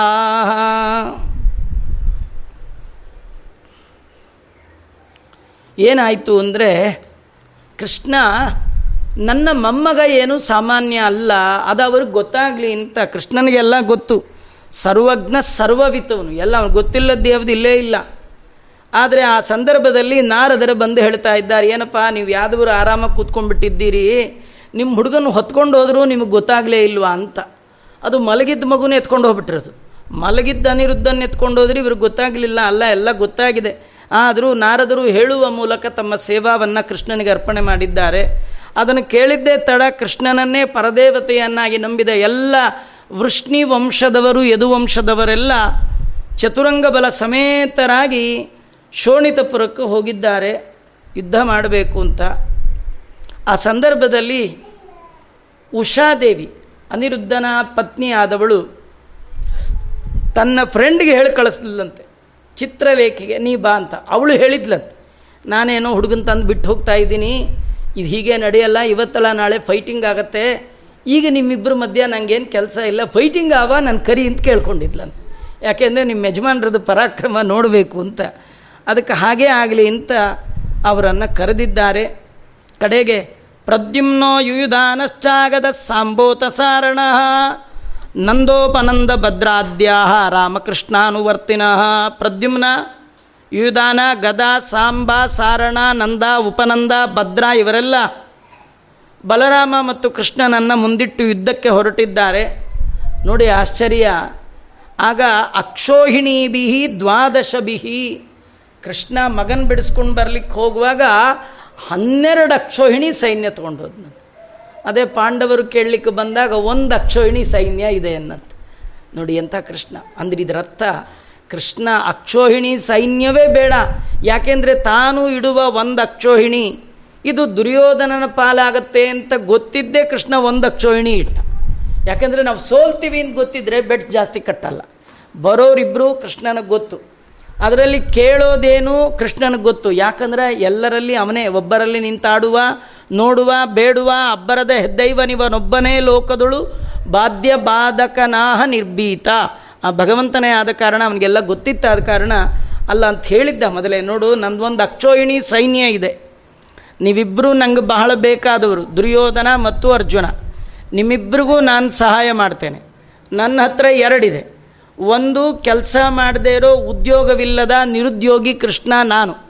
ಸುಮ್ಮನೆ ಇರ್ತೀನಿ, ಏನೂ ಕೆಲಸ ಮಾಡಲ್ಲ. ನಾನು ಬೇಕೋ, ಅಥವಾ ರುದ್ರದೇವರಿಂದ ಅವಧ್ಯತ್ವ ವರ ಸಂಪಾದನೆ ಮಾಡಿದ ಒಂದು ಅಕ್ಷೋಹಿಣಿ ಸೈನ್ಯ.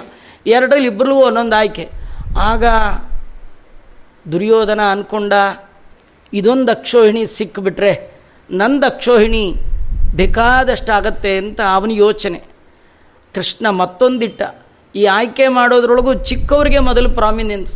ಯಾಕೆಂದರೆ ಸಣ್ಣವ್ರಿಗೆ ಮೊದಲು ಅವಕಾಶ ಮಾಡಿಕೊಡ್ಬೇಕು. ದುರ್ಯೋಧನ, ಇವು ಅರ್ಜುನ ಸಣ್ಣವ, ಅವನೇ ಮೊದಲು ಕೇಳಲಿ ಇಂದಾಗ ಅರ್ಜುನ ಹೇಳ್ತಾನೆ ನನಗೆ ಯಾವುದು ಬೇಡ, ನಿನ್ನ ಅನುಗ್ರಹ ಒಂದಿದ್ರೆ ಸಾಕು, ನೀನೇ ಬೇಕು ಅಂತ ಕೇಳಿದ. ಪರಮ ಪುರುಷಾರ್ಥ ರೂಪನು ಹರಿಯು ಲೋಕಕ್ಕೆ ಎಂದು ಸದುಪಾಸನೆಯ ಗೈದವರಿಗಿತ್ತಪನು ತನ್ನ. ಆ ತನ್ನ ಶಬ್ದವನ್ನು ಮತ್ತೆ ಹಾಕ್ಕೊಂಡು ತನ್ನ ಮರೆತು ಪುರುಷಾರ್ಥಗಳ ಯಾರಾದರೂ ಕಾಮನೆ ಮಾಡಿದರೆ ಅವರಿಗೆ ಸುಯೋಧ ಸುರಪತನಯ, ಸುಯೋಧನನಿಗೆ ಕೊಟ್ಟಂತೆ ಕೊಡ್ತಾನೆ ಅಂತ ದಾಸರಾಯರು ತಿಳಿಸ್ಕೊಡ್ತಾರಲ್ಲ, ಆ ಲೆಕ್ಕದಲ್ಲಿ ಇಲ್ಲಿ ಭಗವಂತ ಹನ್ನೆರಡು ಅಕ್ಷೋಹಿಣಿ ಸೈನ್ಯ ತಗೊಂಡು ಬಂದಿದ್ದಾನೆ. ಅಕ್ಷೋಹಿಣಿ ಬಿಹಿ ದ್ವಾದಶ ಬಿಹಿ ಸಮೇತ ಸರ್ವತೋದಿಶಂ ರುರ್ಬಾಣನಗರಂ ಬಾಣಗಳನ್ನು ಸುರಿಸಿಬಿಟ್ಟಿದ್ದಾರಂತ ಎಲ್ಲ ಕಡೆಯಿಂದ ಬಾಣನ ನಗರವನ್ನೇ ಮುತ್ತಿಗೆ ಹಾಕಿಬಿಟ್ಟಿದ್ದಾರೆ. ಭಜ್ಯಮಾನ ಪುರೋದ್ಯಾನ ಪ್ರಾಕಾಟಾಲ್ ಬಾಲಗೋಪುರಂ. ಅವರೇನು ಮಾಡಿದ್ದಾರೆ? ಎಲ್ಲ ನಗರದ ಉದ್ಯಾನ, ಪ್ರಾಕಾರ, ಮಹಡಿ, ಸರ್ಕಲ್ಲು, ಎಲ್ಲೆಲ್ಲಿ ರಕ್ಷಾ ಗೋಪುರಗಳಿತ್ತು ಅವೆಲ್ಲವನ್ನು ಧ್ವಂಸ ಮಾಡಿಬಿಟ್ಟಿದ್ದಾರೆ. ಬಾಣಾರ್ತೆ ಭಗವಾನ್ ರುದ್ರ ಸಸುತೈ ಪ್ರಮತೈರ್ವೃತ ಆರುಕ್ಯನಂದಿ ವೃಷಭಂ ಯುಯುಧೇ ರಾಮಕೃಷ್ಣಯೋ.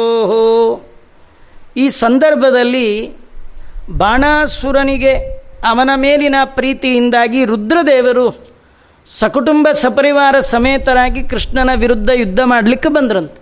ನೋಡಿ, ಇದು ಆಶ್ಚರ್ಯ. ಈಗ ಅಯೋಗ್ಯರ ಸಹವಾಸ ಮಾಡಿಬಿಟ್ರೆ, ಕೆಟ್ಟವರ ಸಹವಾಸ ಮಾಡಿಬಿಟ್ರೆ ಎಂಥ ಪ್ರಸಂಗಗಳು ನಮಗೆ ಬರುತ್ತೆ. ರುದ್ರದೇವರಂಥವರಿಗೆ ಇಂಥ ಪ್ರಸಂಗ ತಪ್ಪಲಿಲ್ಲ ಅಂದಮೇಲೆ ನಾವು ಭಗವದ್ವೇಷಿಗಳ ಜೊತೆಗೆ ಎಂದೂ ಎಂದೂ ಎಂದೂ ಸಖ್ಯವನ್ನು ಮಾಡಬಾರ್ದು ಅನ್ನೋದನ್ನು ರುದ್ರದೇವರು ಈ ಮೂಲಕವಾಗಿ ನಮಗೆ ತಿಳಿಸ್ಕೊಡ್ತಾ ಇದ್ದಾರೆ.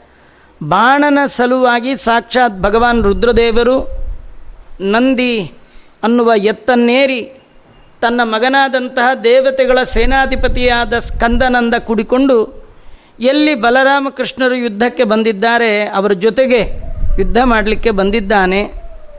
ಆಸೀತ್ ಸುತುಮಲಂ ಯುದ್ಧಂ, ಅದ್ಭುತಂ ರೋಮಹರ್ಷಣಂ ಕೃಷ್ಣ ಶಂಕರಯೋ ರಾಜನ್ ಪ್ರದ್ಯುಮ್ನ ಗುಹೆಯೋರಿವಾ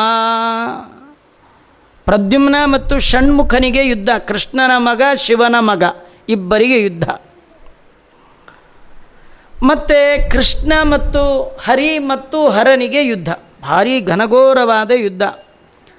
ಬಲರಾಮ ಪ್ರದ್ಯುಮ್ನರೊಂದಿಗೆ ಹನ್ನೆರಡು ಅಕ್ಷೋಹಿಣಿ ಯಾದವ ಸೈನ್ಯ ಶೋಣಿತಪುರದ ಹೊರವಲಯದಲ್ಲಿ ಬಂದಾಗ ಆಹ್ವನೀಯ ಅನ್ನುವ ಅಗ್ನಿ ಅವನನ್ನು ತಡೆದಿದ್ದಾನೆ. ಆ ಅಗ್ನಿಯನ್ನು ಗರುಡ ಸಾವಿರ ಮುಖ ಮಾಡಿಕೊಂಡು ಆ ಸಾವಿರ ಮುಖದಿಂದಲೂ ಗಂಗಾ ಜಲವನ್ನು ಪಾನ ಮಾಡಿ ಅಗ್ನಿಯನ್ನು ಆರಿಸಿಬಿಟ್ನಂತೆ. ಅಗ್ನಿ ತನ್ನ ಹನ್ನೆರಡು ಜನ ಮಕ್ಕಳು. ಅವರ ಜೊತೆ ಯುದ್ಧ ಮಾಡಿ ಮತ್ತು ಸೋತಿದ್ದಾನೆ. ಹೀಗೆಲ್ಲ ಆ ಯುದ್ಧ ಆಗ್ತಾ ಇರ್ತಕ್ಕಂಥದ್ದು. ಬಾಣಾಸುರನ ಮಂತ್ರಿ ಕುಂಬಾಂಡ ಕೂರ್ಪಕರ್ಣ. ಅವರಿಬ್ಬರು ಬಲರಾಮನ ಜೊತೆ ಯುದ್ಧ ಮಾಡ್ತಾ ಇದ್ದಾರೆ. ಈ ಬಾಣನ ಮಗ ಒಬ್ಬಿದ್ದ. ಅವನು ಈ ಸಾಂಬ ಮತ್ತು ಸಾತ್ಯಕಿಯ ಜೊತೆಗೆ ಯುದ್ಧ ಮಾಡ್ತಾ ಇದ್ದಾನೆ. ಈ ಹರಿಹರರ ಯುದ್ಧ, ಬಾಣಾಸುರನ ಯುದ್ಧ, ಇದನ್ನು ನೋಡಲಿಕ್ಕೆ ದೇವತೆಗಳು ಬ್ರಹ್ಮಾದಯ ಸುರಾದೀಶ ಮುನಯ ಸಿದ್ಧಚಾರಣ. ಗಂಧರ್ವಾಪ್ಸರಸೋ ಯಕ್ಷ ವಿಮಾನೈ ದ್ರಷ್ಟುಮಾಗತಾನ್. ಎಲ್ಲ ಆಕಾಶ ಮಾರ್ಗದಲ್ಲಿ ನಿಂತು ಇವರು ಮಾಡುವ ಅದ್ಭುತವಾದ ಯುದ್ಧವನ್ನು ನೋಡ್ತಾ ಇದ್ದಾರೆ. ಕೃಷ್ಣ ತನ್ನ ಶಾಂಗಧನಸ್ಸು, ಅದರಿಂದ ಮೊನಚಾದ ಬಾಣಗಳನ್ನು ಹೂಡಿ ಎಲ್ಲ ಭೂತಗಣಗಳು, ಅವೆಲ್ಲ ಶಾಕಿನಿ, ಡಾಕಿನಿ, ಬೇತಾಳ, ವಿನಾಯಕ, ಪ್ರೇತ, ಮಾತೃ, ಪಿಶಾಚ, ಕೂಷ್ಮಾಂಡ, ಇವೆಲ್ಲ ಪ್ರಮಥ ಗಣಗಳು. ಇದರಗಳ ಒಡೆಯನೇ ರುದ್ರದೇವರು. ಅವೆಲ್ಲರನ್ನೂ ಕೂಡ ಕೃಷ್ಣ ತನ್ನ ಬಾಣದಿಂದ ಸಂಹಾರ ಮಾಡಿದ್ದಾನೆ.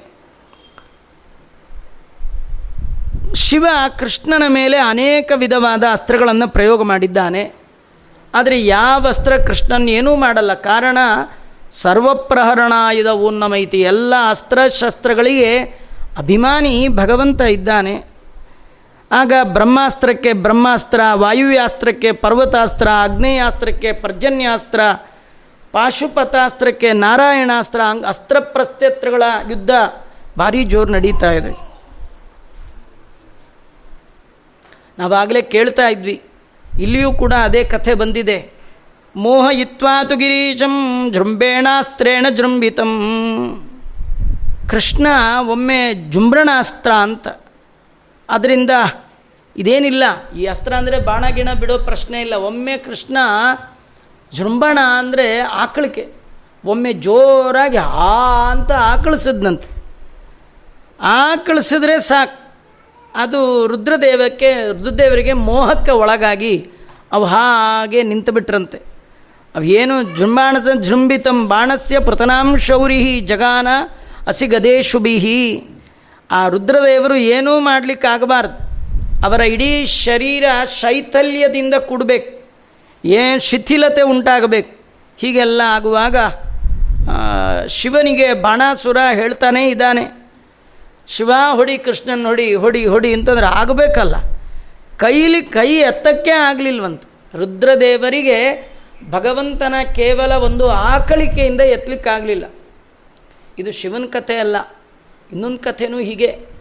ಈ ಶ್ರೀನಿವಾಸ ದೇವರು ಮದುವೆಗೆ ಅಂತ ಹೊರಟಾಗ ದಾರಿಯಲ್ಲಿ ಈ ಭಾಗವತ ಹೇಳಿದ ಶುಕಾಚಾರು ಶ್ರೀನಿವಾಸನ್ ಕರೆದ್ರಂತ.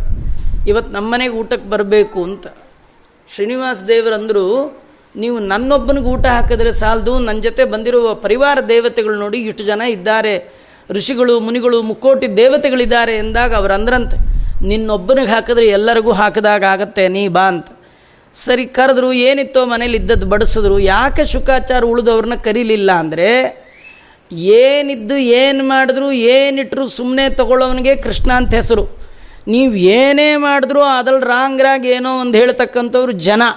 ಆದರೆ ಜನಾರ್ದನ ಮಾತ್ರ ಏನಿಟ್ಟರು ಸ್ವಲ್ಪ ಮಪ್ಯಸ್ಯ, ಧರ್ಮಸ್ಯ ಅದನ್ನು ಹಾಗೆ ತೊಗೊಳ್ತಾನೆ. ಪತ್ರಂ, ಪುಷ್ಪಂ, ಫಲಂ, ತೋಯಂ. ಯೋಮೇ ಭಕ್ತಿಯ ಪ್ರಯಚ್ಛತಿ. ಇವ್ರು ಹೇಳಿ ಕೇಳಿ ಶುಕಾಚಾರ್ಯರು, ದಿಗಂಬರರು, ಅವಧೂತ ಶಿಖಾಮಣಿಗಳು, ಇವ್ರ ಮನೇಲಿ ಕೇಳಿ ಕೇಳಿದ್ದೆಲ್ಲ ಕೊಡಲಿಕ್ಕಿಲ್ಲ.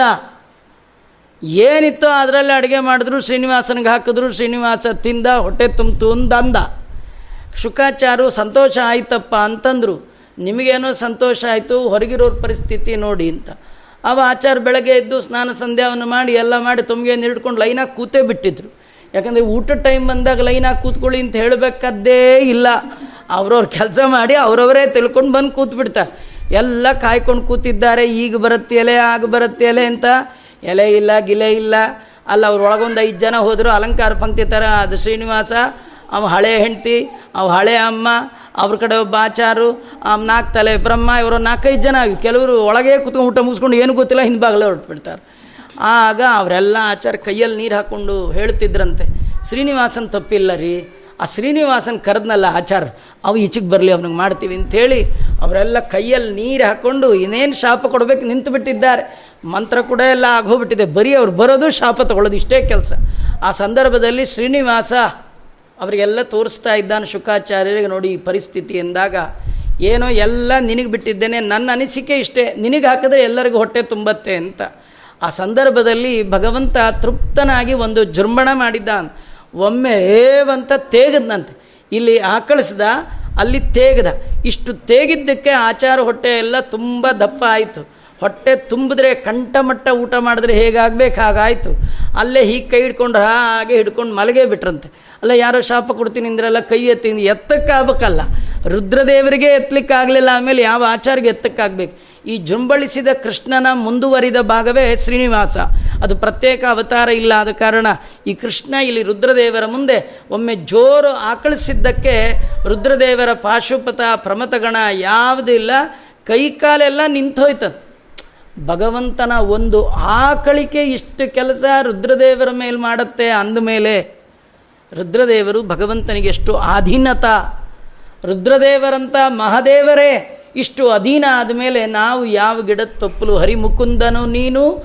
ನರಜನ್ಮ ಹುಳ ನಾನು. ತೇನ ವಿನ ತೃಣಮಪಿ ನಚಲತಿ ಭಗವಂತನ ಇಚ್ಛೆಗೆ ಬಾರದೆ ರುದ್ರಾದಿ ದೇವತೆಗಳ ಆಟವೂ ನಡೆಯೋಲ್ಲ ಅಂದಮೇಲೆ ನಾವೇನು ರುದ್ರಾದಿಗಳ, ನಮ್ಮ ಆಟ ಏನು ನಡೆಯುತ್ತೆ ಅನ್ನೋದನ್ನು ಈ ಭಾಗವತದ ಈ ಕಥೆ ನಮಗೆ ತಿಳಿಸ್ತಾ ಇದೆ. ಕಡೆಗೆ ಸ್ಕಂದ ಮತ್ತು ಪ್ರದ್ಯುಮ್ನ ಇವರದು ಯುದ್ಧ. ಆ ಯುದ್ಧದಲ್ಲಿ ಸ್ಕಂದ ಯುದ್ಧ ಮಾಡ್ತಾ ತನ್ನ ನವಿಲನ್ನು ಏರಿ ಎಲ್ಲ ಕಡೆ ಯುದ್ಧ ಮಾಡ್ತಾ ಇದ್ದಾನೆ. ಕುಬಾಂಡ, ಕೂರ್ಪಕರ್ಣ, ಅವರು ಬಲರಾಮನ ಒನಕೆ ಏಟ್ರಿ. ಏನೋ ಕತ್ತಿ ಏಟು ಪರವಾಗಿಲ್ಲ. ಅವ್ರದ್ದು ವಿಚಿತ್ರ ಆಯುಧ. ಒಂದು ಕೈಯಲ್ಲಲ್ಲಿ ನೇಗಿಲು, ಒಂದು ಕೈಯಲ್ಲಿ ಒನಕೆ. ಬಲರಾಮದೇವರು ಅವರು ನೇಗಿಲಲ್ಲಿ ಹೀಗೆ ಜನನ ಎಳೆಯೋರು. ಒನಕೆಯಲ್ಲಿ ಹೀಗೆ ಬಡಿಯೋರು. ಈ ರುಬ್ಬೋರು ಒಂದು ಕೈಲಿ ರುಬ್ತಾ ಇನ್ನೊಂದು ಕೈಲಿ ಹೀಗೆ ಹಾಕ್ಕೊಳ್ತಾ ಇರ್ತಾರೆ. ಹಾಕ್ಕೊಂಡು ಹಾಕ್ಕೊಂಡು ರುಬ್ಬಿಡ್ತಾರಲ್ಲ ಎಡಗೈಲಿ, ಬಲಗೈ, ಎಡಗೈಲಿ ಎಳೆಯೋನು, ಬಲಗೈಲಿ ಹೊಡೆಯೋನು. ಅವು ಹೊಡೆದ್ರೆ ಈ ಕೆಲವು ಸತಿ ರುಬ್ಬುವಾಗ ಒಂದೊಂದು ಭತ್ತ ಆ ಕಡೆ ಈ ಕಡೆ ಹೋಗಿಬಿಡುತ್ತೆ. ಆ ರುದ್ರ ಯಾವ ಬಲರಾಮದೇವರು ಒನಕೆಯಲ್ಲಿ ಹೊಡೆದ್ರೆ ಒಂದೇ ಒಂದು ಜನ ಕೂಡ ಮಿಸ್ ಆಗ್ತಿರ್ಲಿಲ್ಲ. ಎಲ್ಲ ಒನಕೆ ಏಟು ಬಿದ್ದೇ ಬೀಳ್ತಿತ್ತಂತೆ. ಹೀಗೆ ಅವ್ರು ಹೇಳ್ತಾ ಇದ್ದಾರೆ ಮುಸಲಾರ್ದ್ರಿತವು ಮುಸಲ. ಆ ಒನಕೆ ಮತ್ತು ಇದರಿಂದ ಅವು ಏಟು ತಿಳ್ಲಿಕ್ಕಾಗದೆ ಅವೆಲ್ಲ ಓಡಿ ಹೋಗಿಬಿಟ್ಟಿದ್ದಾರೆ. ತನ್ನ ಸೈನ್ಯ ಎಲ್ಲ ಹೀಗೆ ನಾಶ ಆಗ್ತಿರೋದು ನೋಡಿ ಕಡೆಗೆ, ಕೃಷ್ಣನ ಕಡೆಗೆ ಬಾಣಾಸುರ ಓಡಿ ಬರ್ತಾ ಇದ್ದಾನೆ. ಆಗ ಸಾವಿರ ಕೈಗಳಲ್ಲಿ ಐನೂರು ಬಿಲ್ಲು ಹಿಡ್ದ, ಐನೂರು ಬಾಣ ಇಟ್ಟ ಭಗವಂತನ ಕಡೆ ಹೊಡೆದ. ಧನುಂಶಾಷ್ಟಕೃಷ್ಣ ಯುಗಪದ್ ಯುಗಪದ್ ಬಾಣ ಪಂಚಾಶತಾಯುತಾನಿ ವೈ ಶತ್ ಶತಾನಿ ವೈ. ಐದು ನೂರು ಬಿಲ್ಲಿನಲ್ಲಿ ಐದು ನೂರು ಬಾಣ ಹಿಡಿದು ಸಾವಿರ ತೋಳು ಯೂಸ್ ಮಾಡಿ ದೇವ್ರ ಮೇಲೆ ಹೊಡೆದ. ಈ ಕತೆ ನಮಗೇನು ಹೇಳುತ್ತೆ ಅಂದರೆ, ರಾವಣಂಗೆ ಹತ್ತು ತಲೆ ಇದ್ದರೂ ಕೂಡ ಒಂದು ತಲೆಯೂ ಕೂಡ ರಾಮನನ್ನು ನೋಡಿ ಭಗವಂತ ಅನ್ನುವ ಯೋಚನೆ ಮಾಡುವ ಸಾಮರ್ಥ್ಯ ಅವನಿಗೆ ಬರಲಿಲ್ಲ. ಹತ್ತು ತಲೆ ಇದ್ದು ಕೂಡ ವೇಸ್ಟ್ ತಲೆಗಳು. ಇವನಿಗೆ ಸಾವಿರ ತೋಳಿದ್ರೂ ಒಂದು ತೋಳಲ್ಲಿಯೂ ಭಗವಂತನ ಆರಾಧನೆ ಮಾಡಲಿಲ್ಲ, ಭಗವಂತನ ಲಿಂಗಾಲಯಗಳ ದರ್ಶನ ಮಾಡಲಿಲ್ಲ. ಅಂಬರೀಷನ ಕತೆ ಬರುತ್ತೆ, ದೇವರು ಕೊಟ್ಟ ಎರಡು ಕೈಗಳನ್ನು ಕರೋಹರೆ ಮಂದಿರ ಮಾರ್ಜನಾದಿ ಸೇವಾ. ಎರಡೂ ಕೈಗಳನ್ನು ದೇವರ ಮನೆ ಸಾರಿಸ್ಲಿಕ್ಕೆ, ದೇವರ ಪಾತ್ರೆ ಒರೆಸ್ಲಿಕ್ಕೆ, ಒಂದು ಕೈಯಲ್ಲಿ ಗಂಟೆ ಹಿಡಿದು, ಒಂದು ಕೈಯಲ್ಲಿ ಶಂಕ ಹಿಡಿದು ದೇವರಿಗೆ ಅಭಿಷೇಕ ಮಾಡಲಿಕ್ಕೆ ಯೂಸ್ ಮಾಡಿಕೊಂಡ. ನಿಜವಾಗಿಯೂ ಐನೂರು ಕೈ, ಐನೂರು ಸಾವಿರ ಕೈ ಇದ್ದವ್ರು ಏನು ಮಾಡ್ಬೋದು ರೀ ಏನಿಲ್ಲ, ವಿಷ್ಣು ಸಹಸ್ರನ ಒಂದು ಸತಿಗೆ ಮಾಡ್ಬೋದು ಅರ್ಚನೆ.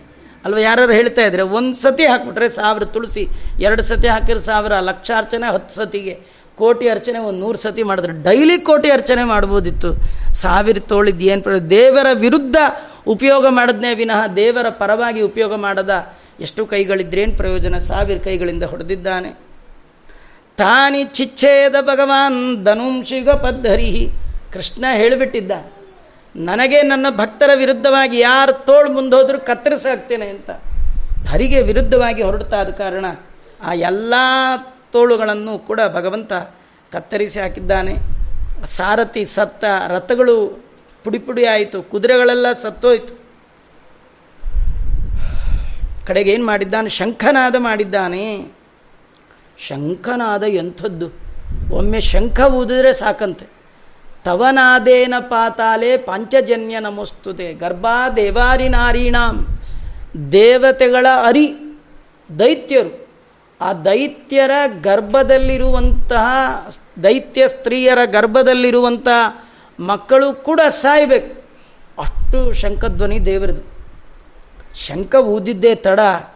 ಇನ್ನೇನು ಬಾಣಾಸುರನ ಕತೆ ಮುಗಿಬೇಕು. ಆ ಸಂದರ್ಭದಲ್ಲಿ ಈ ಬಾಣಾಸುರನ ತಾಯಿ ಕೋಟರಿ ಅಂತ. ಅವಳು ಬಂದುಬಿಟ್ಟಿದ್ದಾಳೆ. ಅವಳು ಏನು ವಿಚಿತ್ರ ಅಂದರೆ, ತನ್ಮಾತ ಕೋಟರಿ ನಾಮ್ನ. ನಗ್ನ ಮುಕ್ತ ಶಿರೋರುಹ. ಅವಳು ಪೂರ ವಿವಸ್ತ್ರಳಾಗಿ ದೇವರ ಮುಂದೆ ಬಂದು ನಿಂತು ತಲೆಯೆಲ್ಲ ಕೆದರ್ಕೊಂಡು, ಪುರೋವ್ರತಸ್ಥೆ ಕೃಷ್ಣಸ್ಯ ಪುತ್ರ ಪ್ರಾಣ ನಿರೀಕ್ಷೆಯ ಮಗನ ಪ್ರಾಣ ರಕ್ಷಣೆ ಮಾಡಬೇಕು. ಅದೇ ಮುಖ್ಯ ಅಂತ ಹೇಳಿ ತಲೆ ಕೂದಲು ಕೆದರ್ಕೊಂಡು ನನ್ನ ಮಾನ ಹೋದರೂ ಪರವಾಗಿಲ್ಲ ಅಂತ ವಿವಸ್ತ್ರಳಾಗಿ ಕೃಷ್ಣನ ಮುಂದೆ ಬಂದು ನಿಂತುಬಿಟ್ಟಿದ್ದಾಳೆ. ತತಃ ತಿರ್ಯಂಗುಖೋ ನಗ್ನಾಂ ಅನಿರೀಕ್ಷಂಗದಾಗ್ರಜ. ಆ ರೀತಿ ಇರುವಂತಹ ಸ್ತ್ರೀಯನ್ನು ನಾನು ನೋಡೋಲ್ಲ ಅಂಥೇಳಿ ಕೃಷ್ಣ ತಲೆಯನ್ನು ಕೆಳಗಾಕಿದ್ದಾನೆ. ಇದೇ ಸಂದರ್ಭ ಕೃಷ್ಣ ಬಾಣ ಹೊಡೆದಿಲ್ಲ, ಏನು ತಲೆ ತಗ್ಗಿಸ್ಬಿಟ್ಟಿದ್ದಾನಲ್ಲ. ಆ ಕಡೆಯಿಂದ ರಥ ಹತ್ಕೊಂಡು ಬಾಣಾಸುರ ಊರ ಕಡೆ ಓಡೇ ಹೋಗ್ಬಿಟ್ಟ.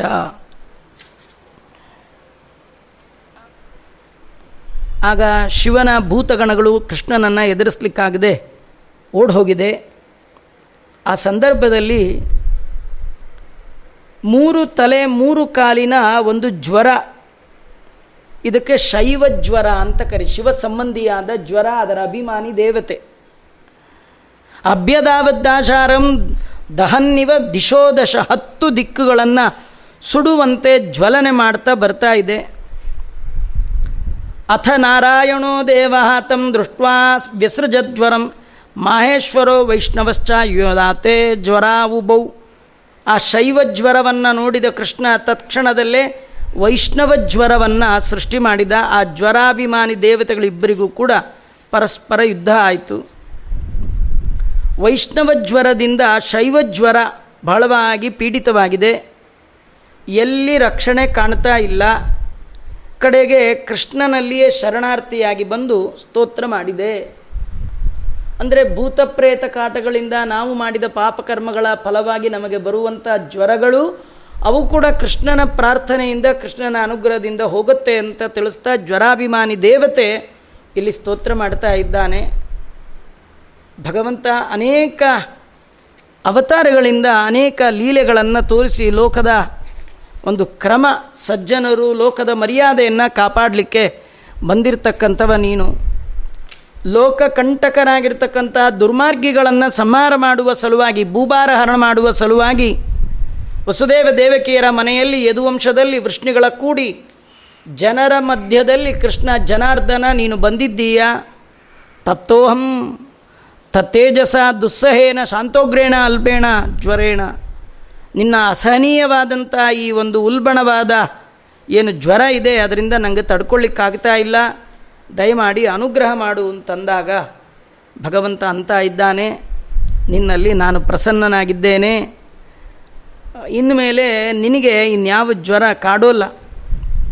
ಹೇಳ್ತಾ ಇದ್ದಾರೆ ಈ ಸಂದರ್ಭದಲ್ಲಿ, ಯೋ ನೌಸ್ಮರತಿ ಸಂವಾದಂ, ತಸ್ಯ ತನ್ನ ಭವೇದ್ಭಯಂ. ಈ ಜ್ವರದ ಈ ಸಂವಾದ ಕೃಷ್ಣನ ಒಟ್ಟಿಗೆ ಮಾಡಿದ ಪ್ರಾರ್ಥನೆಯನ್ನು ಯಾರು ನೆನಪು ಮಾಡಿಕೊಳ್ತಾರೆ? ಅವರು ಎಂದೂ ಕೂಡ ಜ್ವರದ ಬಾಧೆ ಆಗೋಲ್ಲ. ಜ್ವರ ಬಂದಾಗ ಈ ದಶಮಸ್ಕಂದದ ಎಪ್ಪತ್ತೆಂಟನೇ ಅಧ್ಯಾಯದಲ್ಲಿ ಬರುವಂತಹ ಜ್ವರಾಸುರ ಅವನು ಮಾಡಿರ್ತಕ್ಕಂಥ ಪ್ರಾರ್ಥನೆಯನ್ನು ಮಾಡಬೇಕು ಅಂತ ಭಾಗವತ ತಿಳಿಸ್ತಾ ಇದೆ. ಆಮೇಲೆ ಶೈವ ಜ್ವರ ಕೃಷ್ಣನಿಗೆ ನಮಸ್ಕಾರ ಮಾಡಿ ಹೊರಟು ಬಿಟ್ಟಿದೆ. ಇದೊಂದು ಸ್ವಲ್ಪ ಪುರುಸೊತ್ ಸಿಕ್ಕಿತ್ತು. ಈಗೆಲ್ಲ ಮತ್ತೆ ಸಿದ್ಧನಾಗಿ ಸಿಂಹವನ್ನು ಕಟ್ಟಿದಂತಹ ರಥದಲ್ಲಿ ಶಿವ ಕೊಟ್ಟ ರಥ, ಆ ದಿವ್ಯವಾದ ರಥದಲ್ಲಿ ನಿಂತು ಬಾಣಾಸುರ ಕೃಷ್ಣನ ಜೊತೆಗೆ ಯುದ್ಧ ಮಾಡಲಿಕ್ಕೆ ಬಂದಿದ್ದಾನೆ. ತಥೋ ಬಾಹು ಸಹಸ್ರೇಣ ನಾನಾಯುಧಧರೋ ಅಸುರ ಮುಮೋಚ ಪರಮ ಕ್ರುದ್ಧೋ ನೃಪ. ಸಾವಿರ ತೋಳುಗಳಲ್ಲಿ ವಿಚಿತ್ರ ವಿಚಿತ್ರವಾದ ನಾನಾ ಆಯುಧಗಳನ್ನು ಧಾರಣೆ ಮಾಡಿದ ಬಾಣಾಸುರ ಸಿಟ್ಟಿನಿಂದ ಕೃಷ್ಣನ ಮೇಲೆ ಪ್ರಯೋಗ ಮಾಡಿದ್ದಾನೆ. ಆ ಯಾವ ಬಾಣ, ಯಾವ ಆಯುಧ ಭಗವಂತ ನನ್ನ ಏನೂ ಮಾಡಲಿಲ್ಲ. ಕಾರಣ, ಚಕ್ರಾಯುಧ ನೃಪೇ ಚಕ್ರಾಯುಧ ಪಾಣಿಯಾದ ಭಗವಂತನಿಗೆ ಏನು ಮಾಡತ್ರಿ? ಸುದರ್ಶನ ಚಕ್ರದಿಂದಲೇ ಆ ಎಲ್ಲ ಅಸ್ತ್ರಗಳು ಶಾಂತ ಆಗೋಯ್ತು. ಕಡೆಗೆ ಕೃಷ್ಣ ಆ ತನ್ನ ಚಕ್ರವನ್ನು ಬಿಟ್ಟಿದ್ದಾನೆ. ಅದೇನು ಮಾಡಿದೆ? ಚಿಚ್ಚೇದ ಭಗವಾನ್ ಬಾಹೂನ್ ಶಾಖಾ ಇವ ವನಸ್ಪತೆ. ಮರದ ಕೊಂಬೆಗಳನ್ನು ಕತ್ತರಿಸುವಂತೆ ಬಾಣಾಸುರನ ಆ ಎಲ್ಲ ಹಸ್ತಗಳನ್ನು ಕೂಡ ಕತ್ತರಿಸ್ತಾ ಕತ್ತರಿಸ್ತಾ ಬಂದಿದೆ. ಕಡೆಗೆ ಇನ್ನೇನು ಎಲ್ಲ ಮುಗಿದೋಯ್ತು. ಕಡೆಗೆ ಎರಡು ಕೈಯೂ ಹೋಗ್ಬೇಕು. ನಾನ್ನೂರ ಒಂಬೈನೂರ ತೊಂಬತ್ತೆಂಟು ತೋಳು ಕತ್ತರಿಸಿ ಹೋಯಿತು. ಲಾಸ್ಟ್ ಎರಡು ತೋಳಿತ್ತು. ಇದು ಕಳ್ಕೊಂಡ್ರೆ ಮತ್ತಿನ್ನು ಪ್ರಯೋಜನ ಇಲ್ಲ. ಸಾಧನೆಗೆ ಶರೀರ ಬರೋಲ್ಲ. ಕನ್ಯಾದಾನ ಮಾಡಲಿಕ್ಕೆ ಎರಡು ಕೈ ಬೇಕಲ್ಲ. ಶಿವ ಬಂದು ಭಗವಂತನನ್ನು ಪ್ರಾರ್ಥನೆ ಮಾಡ್ತಾ ಇದ್ದಾನೆ. ತ್ವಮ್ಮಿ ಬ್ರಹ್ಮನ್ ಪರಂಜ್ಯೋತಿ ಗೂಢಂ ಬ್ರಹ್ಮಣಿ ವಾಂಗ್ಮಯೇ. ಭಗವಂತ, ನೀನು ಪರಂಜ್ಯೋತಿ ವೇದ ಗರ್ಭದಲ್ಲಿ ಅಡಗಿದವ. ಬ್ರಹ್ಮಣಿ ವಾಂಗ್ಮಯೇ. ನಿನ್ನನ್ನು ನೋಡಬೇಕು, ತಿಳಿಬೇಕಂದ್ರೆ ವೇದಗಳಿಂದ ಮಾತ್ರ ಸಾಧ್ಯ. ಅಂತಹ ನೀನು ಅನುಗ್ರಹ ಮಾಡು. ಇವನು ನನ್ನ ಭಕ್ತ, ಇವನಿಗೆ ನಾನು ಅನುಗ್ರಹ ಮಾಡ್ತೇನೆ ಅಂತ ಹೇಳಿದ್ದೇನೆ ಇವನನ್ನು ರಕ್ಷಣೆ ಮಾಡ್ತೇನೆ ಅಂತ ಹೇಳಿದ್ದೇನೆ ನನ್ನ ಮಾತನ್ನು ನಡೆಸ್ಕೊಡು ಅಂತ ಕೇಳ್ಕೊಳ್ತಾ ಇದ್ದಾನೆ. ಭಗವಂತ ಅಂದ, ಯಥಾರ್ಥ ಭಗವಂತಂನ ಕರವಾಮ ಪ್ರಿಯಂತವಾ. ಹೇ ಶಿವ, ನೀ ಏನು ಮಾಡ್ತೀಯೋ ನನಗೆಲ್ಲ ಅದು ಇಷ್ಟನೇ ಅಂತ ರುದ್ರದೇವರಿಗೆ. ಅಂದರೆ ಮೊಮ್ಮಕ್ಕಳು ಏನು ಮಾಡಿದ್ರು ತಾತನಿಗೆ ಅದು ಇಷ್ಟ ಆಗಬೇಕು, ಕಷ್ಟ ಆಗಬಾರ್ದು. ಇಷ್ಟನೇ, ಏನು ಮಾಡಿದ್ರೂ ಸರಿ. ಅಲ್ವಾ? ಹೀಗಾಗಿ ತಾತ ಯಾರಂದರೆ ಕೃಷ್ಣ. ಮೊಮ್ಮಗ ಯಾರು ಅಂದರೆ ರುದ್ರದೇವರು. ಅವರಂದ್ರೆ ರುದ್ರದೇವರಿಗೆ ಭಗವಂತ, ನೀ ಏನು ಮಾಡ್ತೀಯೋ ಅದೆಲ್ಲ ನಂಗೆ ಸಂತೋಷಪ್ಪ. ನೀ ಹೇಳಿದ್ದೆಲ್ಲ ಮಾಡ್ತೀನಪ್ಪ. ಮಾಡ್ತಾರೆ ನೋಡಿ. ಮೊಮ್ಮಕ್ಕಳು ಏನು ಹೇಳಿದ್ರು ತಾತಂದರು ಮಾಡ್ತಾರೆ. ಹಾಗೆಲ್ಲ ತೋರಿಸ್ತಾ ಹಾಗೆ ಆಗಲಿ, ನೀ ಹೇಳಿದ್ದೆಲ್ಲ ಮಾಡ್ತೇನೆ. ನೀನೇನು ಹೇಳಬೇಕಾದ್ದಿಲ್ಲ. ಯಾಕಂದರೆ ಅವಧ್ಯೋಯಂ. ಈ ಬಾಣಾಸುರನ್ನು ನಾನು ಕೊಲ್ಲೋಲ್ಲ. ಯಾಕಂದರೆ ಇವರ ತಾತನಿಗೆ ವರ ಕೊಟ್ಬಿಟ್ಟಿದ್ದೀನಿ ಅಂತ. ಇವ್ರ ತಾತ ಯಾರು? ಪ್ರಹ್ಲಾದ್ ಮಹಾರಾಜರು. ಅವರಿಗೆ ಹೇಳಿಬಿಟ್ಟಿದ್ದ. ನಿನ್ನ ವಂಶದ ಯಾರ ಮೇಲೂ ಕೈ ಮಾಡಲ್ಲ ಅಂತ. ಅದೇನು ಪ್ರಸಂಗ ಅಂದರೆ ಪ್ರಹ್ಲಾದ ನರಸಿಂಹದೇವ್ರಿಗೆ ಕೇಳಿದ್ದ. ಏನೋ ನೀನು ಮುಂದೆ ಅವತಾರ ಮಾಡಿ ನನ್ನ ಮಗನ ಕಡೆ ಮೊಮ್ಮಗ. ಅವನದು ಯಾಕಂದರೆ ಪ್ರಹ್ಲಾದನ ಮಗ ವಿರೋಚನ. ವಿರೋಚನ ಮಗ ಈ ಬಲಿಚಕ್ರವರ್ತಿ ಆ ಮೊಮ್ಮಗನ ಕಡೆಯಿಂದ ಏನೋ ಸಂಪತ್ತು ಕಿತ್ಕೊಳ್ತೀಯ ಅಂತ ಕೇಳಿದ್ದೆ, ಹೊಡೆದು ಬಡ್ದು ಮಾಡಬೇಡ ಅಂತ ಕೇಳ್ಕೊಂಡಿದ್ದ. ಹಾಗೆ ಭಗವಂತ ಅಂದಿದ್ದ ನಿನ್ನ ವಂಶದವ್ರ ಮೇಲೆ ಕೈಯೇ ಎತ್ತಲ್ಲ ಅಂತ. ಇದರಲ್ಲಿ ನಮಗೊಂದು ಕಥೆ ಅಂದರೆ ನಮ್ಮ ಹಿರಿಯರು ಮಾಡಿದ ಪುಣ್ಯದಿಂದ ನಾವಿವತ್ತೆಲ್ಲ ಕ್ಷೇಮವಾಗಿದ್ದೀವಿ. ನಮ್ಮ ಕ್ಷೇಮಕ್ಕೆ ನಾವೇನಂತ ಸತ್ಕರ್ಮ ಮಾಡಿಲ್ಲ. ನಮ್ಮ ಯಾರೋ ತಾತ ನಮ್ಮ ಯಾರೋ ವಂಶದಲ್ಲಿ ಯಾರೋ ತುಪ್ಪದ ದೀಪ ಹಚ್ಚಿಟ್ಟು ನಮ್ಮ ವಂಶದ ಸನೆಮಾಡಿಯನ್ನು ಚೆನ್ನಾಗಿರೋ ಆಸ್ತಿ ಅದರದ್ದು ಬಡ್ಡಿ ನಾವಿನ್ನೂ ತಿಂತಾ ಇದ್ದೀವಿ ವಿನಃ ನಮ್ಮಲ್ಲಿ ನಿಜವಾಗಿ ಸಾಧನ ಧನ ಸುಪುಣ್ಯ ಯಾವುದೂ ಇಲ್ಲ. ಹೀಗಾಗಿ ಪ್ರಹ್ಲಾದ, ಪ್ರಹ್ಲಾದಾಯ ವರೋದತ್ತೋ ನವದ್ಯೋಮೇ ತವಾನ್ವಯ. ನಿನ್ನ ವಂಶದಲ್ಲಿ ಬಂದ ಯಾರನ್ನೂ ನಾನು ಕೊಲ್ಲೋಲ್ಲ ಅಂತ ಹೇಳಿದ್ದೇನೆ. ಇವನಿಗೆ ಇಷ್ಟು ಕೈ ತೋಳನ್ನಾದರೂ ಯಾಕೆ ಕತ್ತರಿಸಿದೆ ಅಂದರೆ ದರ್ಪೋಪಶಮನ ಯಸ್ಯ ನಿನಗೆ ಗೊತ್ತು ನಿಮ್ಮ ಶಿಷ್ಯಂಗೆ ಎಟ್ ಜಂಬ ಅಂತ. ಆ ಜಂಬ ಕಟ್ ಮಾಡಲಿಕ್ಕೆ ಕತ್ತರಿಸಿದ್ದಷ್ಟೇ. ಅಷ್ಟೇ ಅಲ್ಲದೆ ಎಚ್ಚ ಭಾರಾಯಿತುಂಬುವ ಇವನಿಗೆ ಓಡಾಡುವಾಗೆಲ್ಲ ಈ ಸಾವಿರ ತೋಳ್ಕೊಂಡು ಭಾರ ಆ ಭಾರ ಸ್ವಲ್ಪ ಹೋಗಲಿ. ಭೂಭಾರ ಹರಣ ಮಾಡಲಿಕ್ಕೆ ಬಂದವನಿಗೆ ಇವನು ಒಬ್ಬನ ಕೈ ಭಾರ ಕಟ್ ಮಾಡೋದೇನು ದೊಡ್ಡದು? ಅದಕ್ಕೆ ಅದನ್ನು ಕತ್ತರಿಸಾಕದೆ ಇವನಿಗೆ, ಆದರೆ ಎರಡಲ್ಲಂತೆ, ನಾಲ್ಕು ತೋಳು. ಚತ್ವಾರೋ ಅಸ್ಯ ಶಿಷ್ಟ ಇವನಿಗೆ ನಾಲ್ಕು ತೋಳಿದೆ, ಅದು ಅಜರ ಅದು ಅಜರ ಅಂದರೆ ತೋಳಿಗೆ ಅವನಿಗೆ ಮುಪ್ಪು ಬರೋಲ್ಲ, ಅಮರ, ಅದಕ್ಕೆ ಸಾವಿಲ್ಲ, ಅಂದರೆ ತುಂಡಾಗೋಲ್ಲ. ಇವನು ನಿನ್ನ ಮುಖ್ಯ ಸೇವಕ. ಯಾರಿಂದಲೂ ಇವನಿಗೆ ಭಯ ಬರೋಲ್ಲ. ಹೀಗೆ ನಾನು ಅನುಗ್ರಹ ಮಾಡಿದ್ದೇನೆ. ಇಷ್ಟೆಲ್ಲ ಅಂದಮೇಲೆ ಬಾಣಾಸುರನಿಗೂ ಕೂಡ ತಲೆ ತಗ್ಗಿಸಿ ಕೃಷ್ಣನಿಗೆ ನಮಸ್ಕಾರ ಮಾಡಿ, ಕೃಷ್ಣನ ಮೊಮ್ಮಗನಿಗೆ, ಅನಿರುದ್ಧನಿಗೆ ಉಷೆಯನ್ನು ಕೊಟ್ಟು ವಿವಾಹ ಆಗಲೇ ಮೊದಲೇ ಆಗಿತ್ತು. ಮತ್ತೊಮ್ಮೆ ಆ ಪ್ರೋಗ್ರಾಮ್ ಕಾರ್ಯಕ್ರಮ ಜೋರಾಗಿಟ್ಕೊಂಡು ಅವರಿಬ್ಬರನ್ನು ರಥದಲ್ಲಿ ಕರ್ಸ್ಕೊಂಬಂದಿದ್ದಾನೆ ಶಿವನಿಂದ ಬೀಳ್ಕೊಂಡು ಕೃಷ್ಣ ಒಳ್ಳೆಯ ವಸ್ತ್ರಾಭರಣಗಳಿಂದ ಸನ್ಮಾನಿತನಾಗಿ, ಹೊಸ ಹುಡುಗ ಹುಡುಗಿ. ಅದು ಯಾರಂದರೆ ಮೊಮ್ಮಗ, ಅನಿರುದ್ಧ ಉಷಾದೇವಿಯನ್ನು ಕರ್ಕೊಂಡು ಅಕ್ಷೋಹಿಣಿ ಸೈನ್ಯ ಮುಂದೆ ಮಾಡಿಕೊಂಡು ದ್ವಾರಕೆಗೆ ಬಂದಿದ್ದಾನೆ. ಎಲ್ಲ ವಿಜಯ ಸಂಪಾದನೆ ಮಾಡಿ ಬಂದಂತಹ ಭಗವಂತನ ನೋಡಿ ಅವರೆಲ್ಲರಿಗೆ ಊರಿನವ್ರಿಗೆಲ್ಲ ದ್ವಾರಕಾಪಟ್ಟಣದವ್ರಿಗೆಲ್ಲ ಖುಷಿ ಆಯಿತು, ಸಂತೋಷ ಆಯಿತು. ಇದನ್ನೆಲ್ಲ ಹೇಳ್ತಾ ಶುಕಾಚಾರ್ಯರು ಈ ಅಧ್ಯಾಯಕ್ಕೆ ಫಲವನ್ನು ಹೇಳ್ತಾ, ಏವಂ ಕೃಷ್ಣ ವಿಜಯಂ ಶಂಕರೇಣ ಚ ಸಂಯುಗಂ ಸಂಸ್ಮರೇತ್ ಪ್ರಾತರುತ್ಥಾಯ, ನ ತಸ್ಯಾತ್ ಪರಾಜಯ. ಹರಿಹರರ ಯುದ್ಧದ ಈ ಪ್ರಸಂಗವನ್ನು ಯಾರು ಕೇಳ್ತಾರೆ? ಕೇಳಿ ಹರಿ, ಹರನಿಗಿಂತಲೂ ಸರ್ವೋತ್ತಮ ಅಂತ ಯಾರು ತಿಳ್ಕೊಳ್ತಾರೆ? ಹರ ದೇವರಿಂದ ಹೀಗೆ ಪರಮಾನುಗ್ರಹೀತನಾದ ಅನ್ನುವ ಕಥೆಯನ್ನು ಯಾರು ಕೇಳ್ತಾ ಇದ್ದಾರೆ? ಯಾರು ಈ ಕಥೆಯ ಸ್ಮರಣೆಯನ್ನು ಬೆಳಗಿನ ಹೊತ್ತು ಸ್ಮರಣೆ ಮಾಡ್ತಾರೆ? ಅವರಿಗೆ ಪರಾಜಯ, ಅಪಜಯ ಎಂದು ಆಗೋಲ್ಲ ಅಂತ ತಿಳಿಸ್ತಾ ಇದ್ದಾರೆ. ಇವತ್ತು ಏಕಾದಶಿ ದಿನ ಈ ಕಥೆ ಹೇಳಿದೀವಿ. ನಾವು ಗೆಲ್ಲಬೇಕಾಗಿದೆ ಯುದ್ಧದಲ್ಲಿ ಗೆಲ್ಲಬೇಕಾಗಿದೆ ಇವತ್ತು ಈ ಏನು ಈ ಸಾಂಕ್ರಾಮಿಕ ರೋಗ ಇದು ಯುದ್ಧದೋಪಾದಿಯಲ್ಲಿ ನಡೀತಾ ಇದೆ. ಯುದ್ಧದಿಂದ ಗೆಲ್ಲುವ ಸಾಮರ್ಥ್ಯವನ್ನು, ಶಕ್ತಿಯನ್ನು ಭಗವಂತ ಎಲ್ಲ ಮನುಕುಲಕ್ಕೆ ಕೊಡಲಿ ಅಂತ ಈ ಮೂಲಕ ಪ್ರಾರ್ಥನೆ ಮಾಡ್ತಾ ಶ್ರೀ ಕೃಷ್ಣಾರ್ಪಣ ಮಸ್ತು ಸರ್ವೇಂದ್ರಿಯ ಪ್ರೇರಕೇಣ ಶ್ರೀ ಪ್ರಾಣಪತಿನೇರಿತ ಯದವೋಚ ಮಹಂತೇನ ಪ್ರಿಯತಾಂ ಕಮಲಾಲಯ. ಮಧ್ವೇಷಾರ್ಪಣಮಸ್ತು ಕೃಷ್ಣ